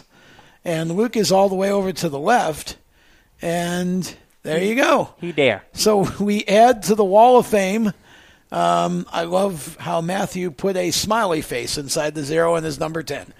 That's uh, that is that is so Matthew Davey. Always smiling, He's always al- positive. Yeah, no, he always does that. Matthew always brings the mood of the room up, Gotta no matter where he goes. That's right. So uh, we want to thank both of you for coming in because uh, I know that um, you know you guys have a busy schedule between the two of you. You live about forty-five or so minutes away from us, and uh, so it's not easy to to give up an evening to come and do the show. But uh, real quick before we go, your next race is Hickory Motor Speedway, right? Both of you. sir. Um, okay, so what does it take to get around Hickory in an Allison Legacy Series car, Matthew? Because I know you probably haven't raced there yet, right? Practice there. Practice there. Okay, Matthew, go ahead. You got about a minute. Uh, with Hickory, it's a, a lot. It's kind of bumpy going into turn one and two, but it's it's a great short track to learn on and very very fast track, very fast track, and you know I, I love Hickory. It's a, a great track for a lot of people to race on, and you know it's you, it, I mean since it's so short, you got short time to make a turns, and you know just mainly it's just a great track to race on. I love it. Anything races well at Hickory. Okay, uh, Luke, you're, you got about 30 seconds. Right, what was like- your impression after practice? Like Matthew said, it is bumpy, and uh, you got to be smooth and definitely consistent. You know, because so if you make one bad move, somebody's right on your tail. Well, should be a good race, and uh, always enjoy seeing the Legacy Series cars run when they get the chance. Thanks to Matthew Davey and Luke Akers for being on the show with us tonight, and we certainly look forward to having you guys back on again as we go through the season. And good luck to both of you the rest of the way. Either of you, you. get a win at Hickory, we'll bring you back. Yes, sir. There's a little Thank you. incentive, okay? Uh, that is Matthew Davey and Luke Akers. And when we come back, we are going to hit our lightning round here for tonight. So stick around, stay with us. You are listening to and watching the Stock Car Show presented by HMS Motorsport. Right back. HMS Motorsport is the leader in motorsport safety. HMS serves the majority of Monster Energy NASCAR Cup, Xfinity, Camping World Truck, IndyCar, and IMSA WeatherTech teams, as well as countless SCCA and club level racers and driving enthusiasts throughout North America.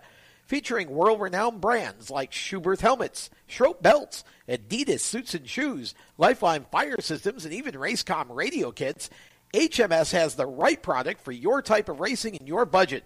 Their representatives are experts on only one thing making your track driving as safe as possible. With locations in Mooresville, North Carolina, and Danvers, Massachusetts, the HMS staff is always ready to take the time to help you find the right product for your safety needs. Don't settle for second when it comes to motorsport safety. Stop in to HMS Motorsport. Visit them on their website at hmsmotorsport.com or send them a message on Facebook and tell them the folks from PMN Radio sent you. When do you think of a plumber? Like most people, even if it's an emergency, you can be confident about who will arrive to help you. For quality and reliability, count on someone you can trust. Call on the plumbing services of Hague Quality Water of Maryland. Plumbing doesn't have to be an emergency. We handle all kinds of preventative maintenance too. Hague Quality Water of Maryland is family owned here in Annapolis since 1993. For a refreshing choice, call us at 888 84 Water or visit us online.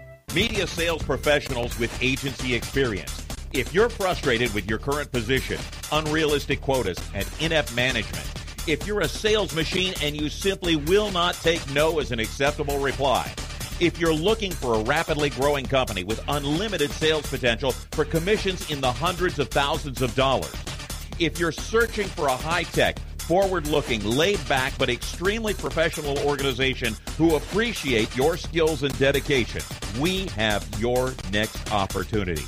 Scorpion Radio Group is building a sales team of self starters who are motivated. Your imagination is the only limit here. Call 717-749-0444 or email us at scorpionradiogroup at gmail.com. That's 717-749-0444 and ask for Sue. Here at Lewes Meineke, we're more than just your average car care center.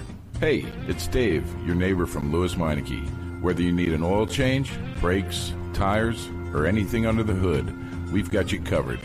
Take advantage of our free check engine light service as well. Yes, free. And don't forget about our free shuttle service. Never stress, we'll take care of the rest. On with life. Give us a call at Lewes Meineke, 302 827 2054. Everyone knows Strutmasters is the suspension experts for luxury vehicles, and now we offer motorcycle products. Introducing Easy Rider Complete Motorcycle Air Suspension brought to you by Strutmasters.com. You can raise and lower your bike with the flip of a switch. Take those long rides with the ultimate comfort of Easy Rider air shocks. They're backed by Strutmasters, and you won't believe the low price. Check out Easy Rider Motorcycle Air Suspension at Strutmasters.com. Hi, I'm Tyler Diffel, and you're listening to the Performance Motorsports Network. Now back to the show. Aiba! Oh, I wish Jacob was in here right now. Oh, yeah, we could have had a dippling contest. Welcome back to the Stock Car Show, presented by HMS Motorsport. And I want to say thanks as well to uh, our friends at Strutmasters, the suspension experts, strutmasters.com. Please check them out. And of course, my computer career as well, training for a better life. And uh, thanks to both of them for being a part of the partnership family here at uh, Race Chaser Media. And of course, mycomputercareer.edu. You can just go to mycomputercareer.edu, take a free career evaluation test. You could be an IT professional in as little as four months, just a few days a week, either on campus, one of their seven campuses across the country, or you can do it online as well. And uh, IT is a great career, very rewarding, very satisfying, and there's still uh, a couple of million jobs that are unfilled.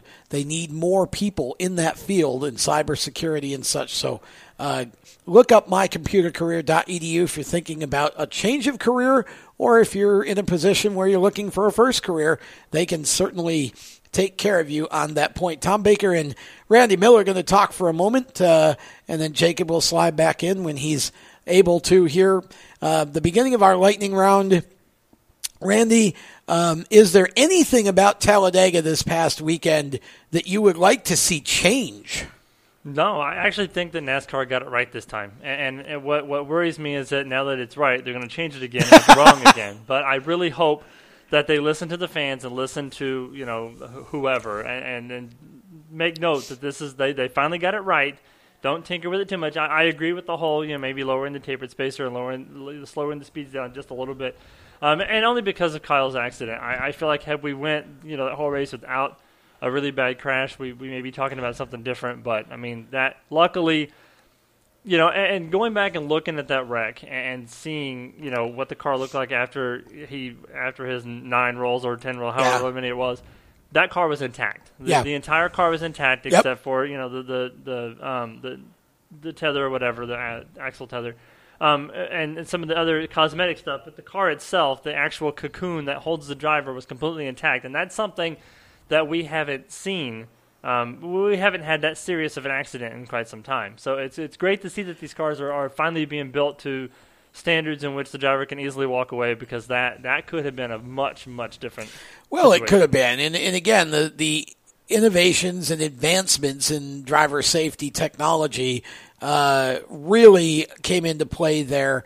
And you know, again, as we said at the top, I'm not necessarily thinking that that the difference in speed between 195 and 204 or whatever contributed to that, Right. but there are people who are much better, much more knowledgeable at that sort of thing than me, and I think you kind of got to take some cues from the drivers here. But for me, I thought it was good to see the speed, but I thought it was better to see the degree of side by side racing and the freedom that these guys had to be able to draft and draft by and move around without all of the you know pushing and contact that we usually see and have been seeing in these super speedway races. I just thought randy that was a much more racy Talladega race than what we've seen in a long time. Yeah, it's always good when you watch a Talladega race and you see these under, you know, the slightly underfunded teams, the Gray Gauldings, the Matt DiBenedettos, those guys being able to run up front with the guys that are up front all the time. And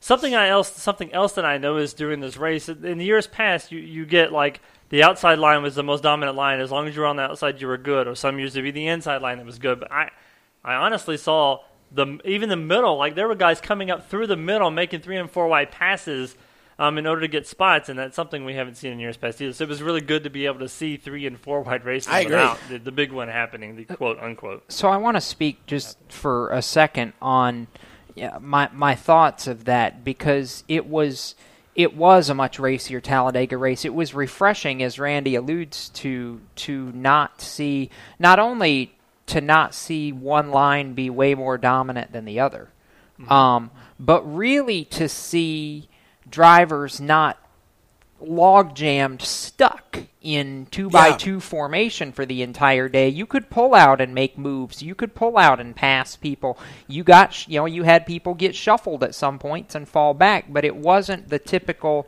you know slot car two by two or three by three in some cases um, pack where basically everybody was stuck in their groove and, and you just had to wait for one line to get one or two cars out in front to be able to move. And that to me was what gave this so much more of a racy, you know, competitive feel than what we've had. Can we all agree on one thing here before we go further in this lightning round? Can we all agree that the most spectacular move of the race didn't happen on the racetrack? Ah, I know where you're Yeah. going. Can we all Hey, hang on, hang on. But let I, I want to say this because I was there.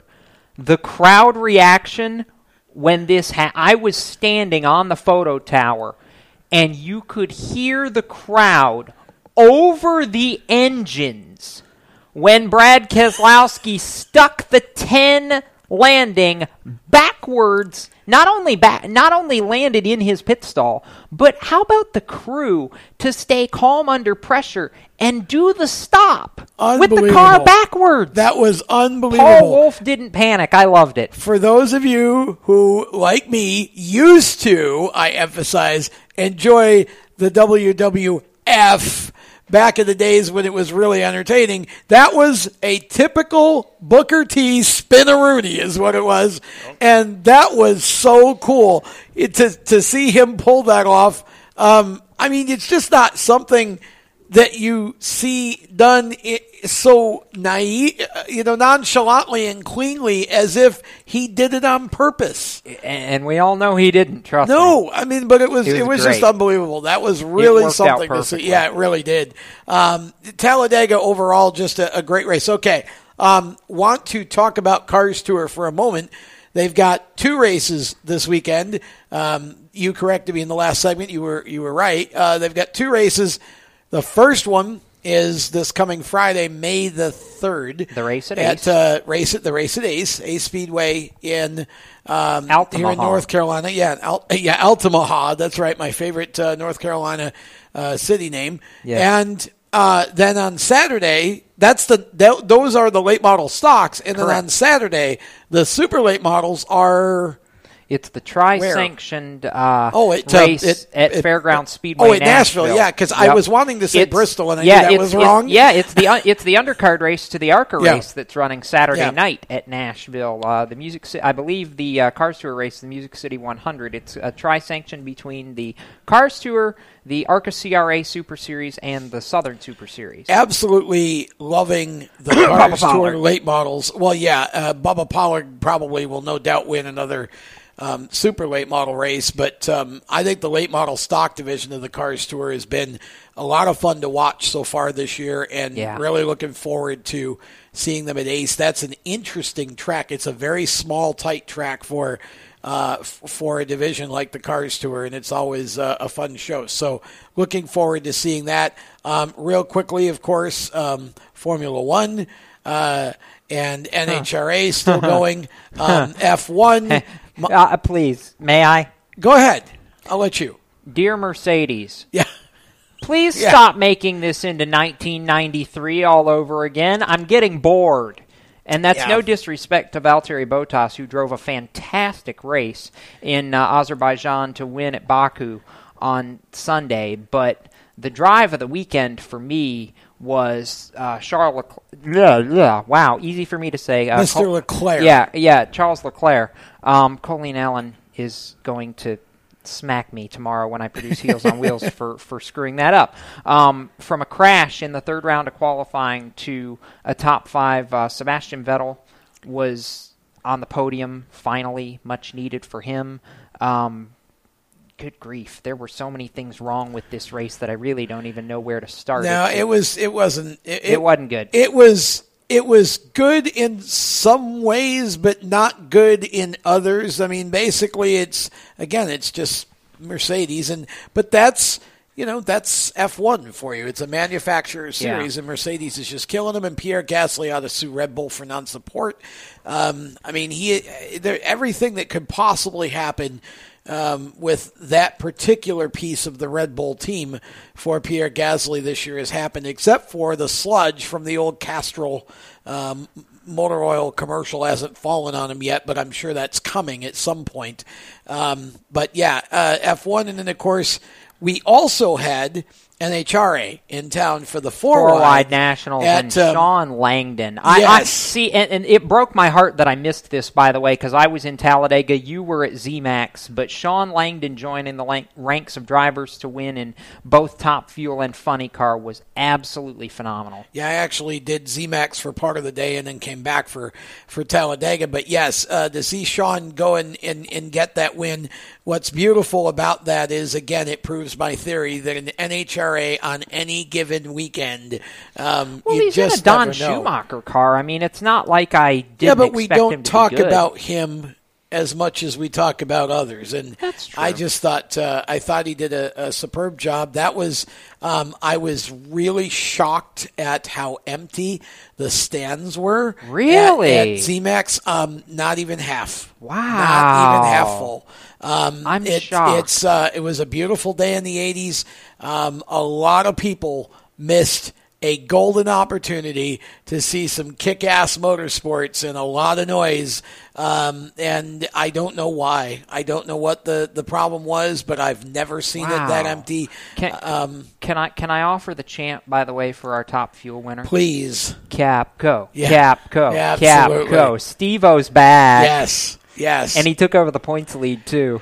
Well, and that's going to go down to the wire. It will. I mean, well, let's, it let's be will honest. unless this is Steve Torrence getting on a roll again. Well, uh, maybe, yeah. That it's not like we haven't be seen it before. Yeah. Um, but you you just expect that that's uh, that th- this year the way it's going. yeah. You expect that We're- to get down to the wire. Did you get did, did you get to the finals before you left No. on Sunday? No. So um, Second round. for yeah, for me, for me, what was the coolest thing uh, about final eliminations at four wide was the Pro Stock Motorcycle final. I, I watched it on TV Yeah, after uh, I after saw it, too. Talladega. Was, uh, um, Andrew Hines picking up his milestone fiftieth. Yep. Pro Stock Motorcycle victory. That's a threshold that's never been hit in that category. Really cool to see. Congratulations to Andrew and the whole Vance and Hines Harley team. Yeah. Great run for him. Absolutely. I mean, just been. Uh, it has definitely been a. Uh, an interesting scenario in NHRA all year. It continues to be, and we are getting down to the final few seconds of this one. Yeah. Um, so we're. Uh, I'll let you take us out. All right. Uh, thanks to HMS Motorsport, the leaders in motorsports safety, as well as our uh, partners at mycomputercareer.edu and strutmasters.com for what they do to make this show possible. We appreciate all their support, and we appreciate our special guests tonight, Todd Gilliland, Matthew Davey, and uh, Luke Akers, for all taking time out of their evenings to join And us. all of those listening Yes. and watching. Right now, for Randy Miller and Chris Murdoch, as well as Tom Baker here uh, next to me in front of the camera, I'm Jacob Seelman. Keep it off the wall. And if you're headed to a racetrack, folks, we might just see you there. Have a safe racing weekend. Good night.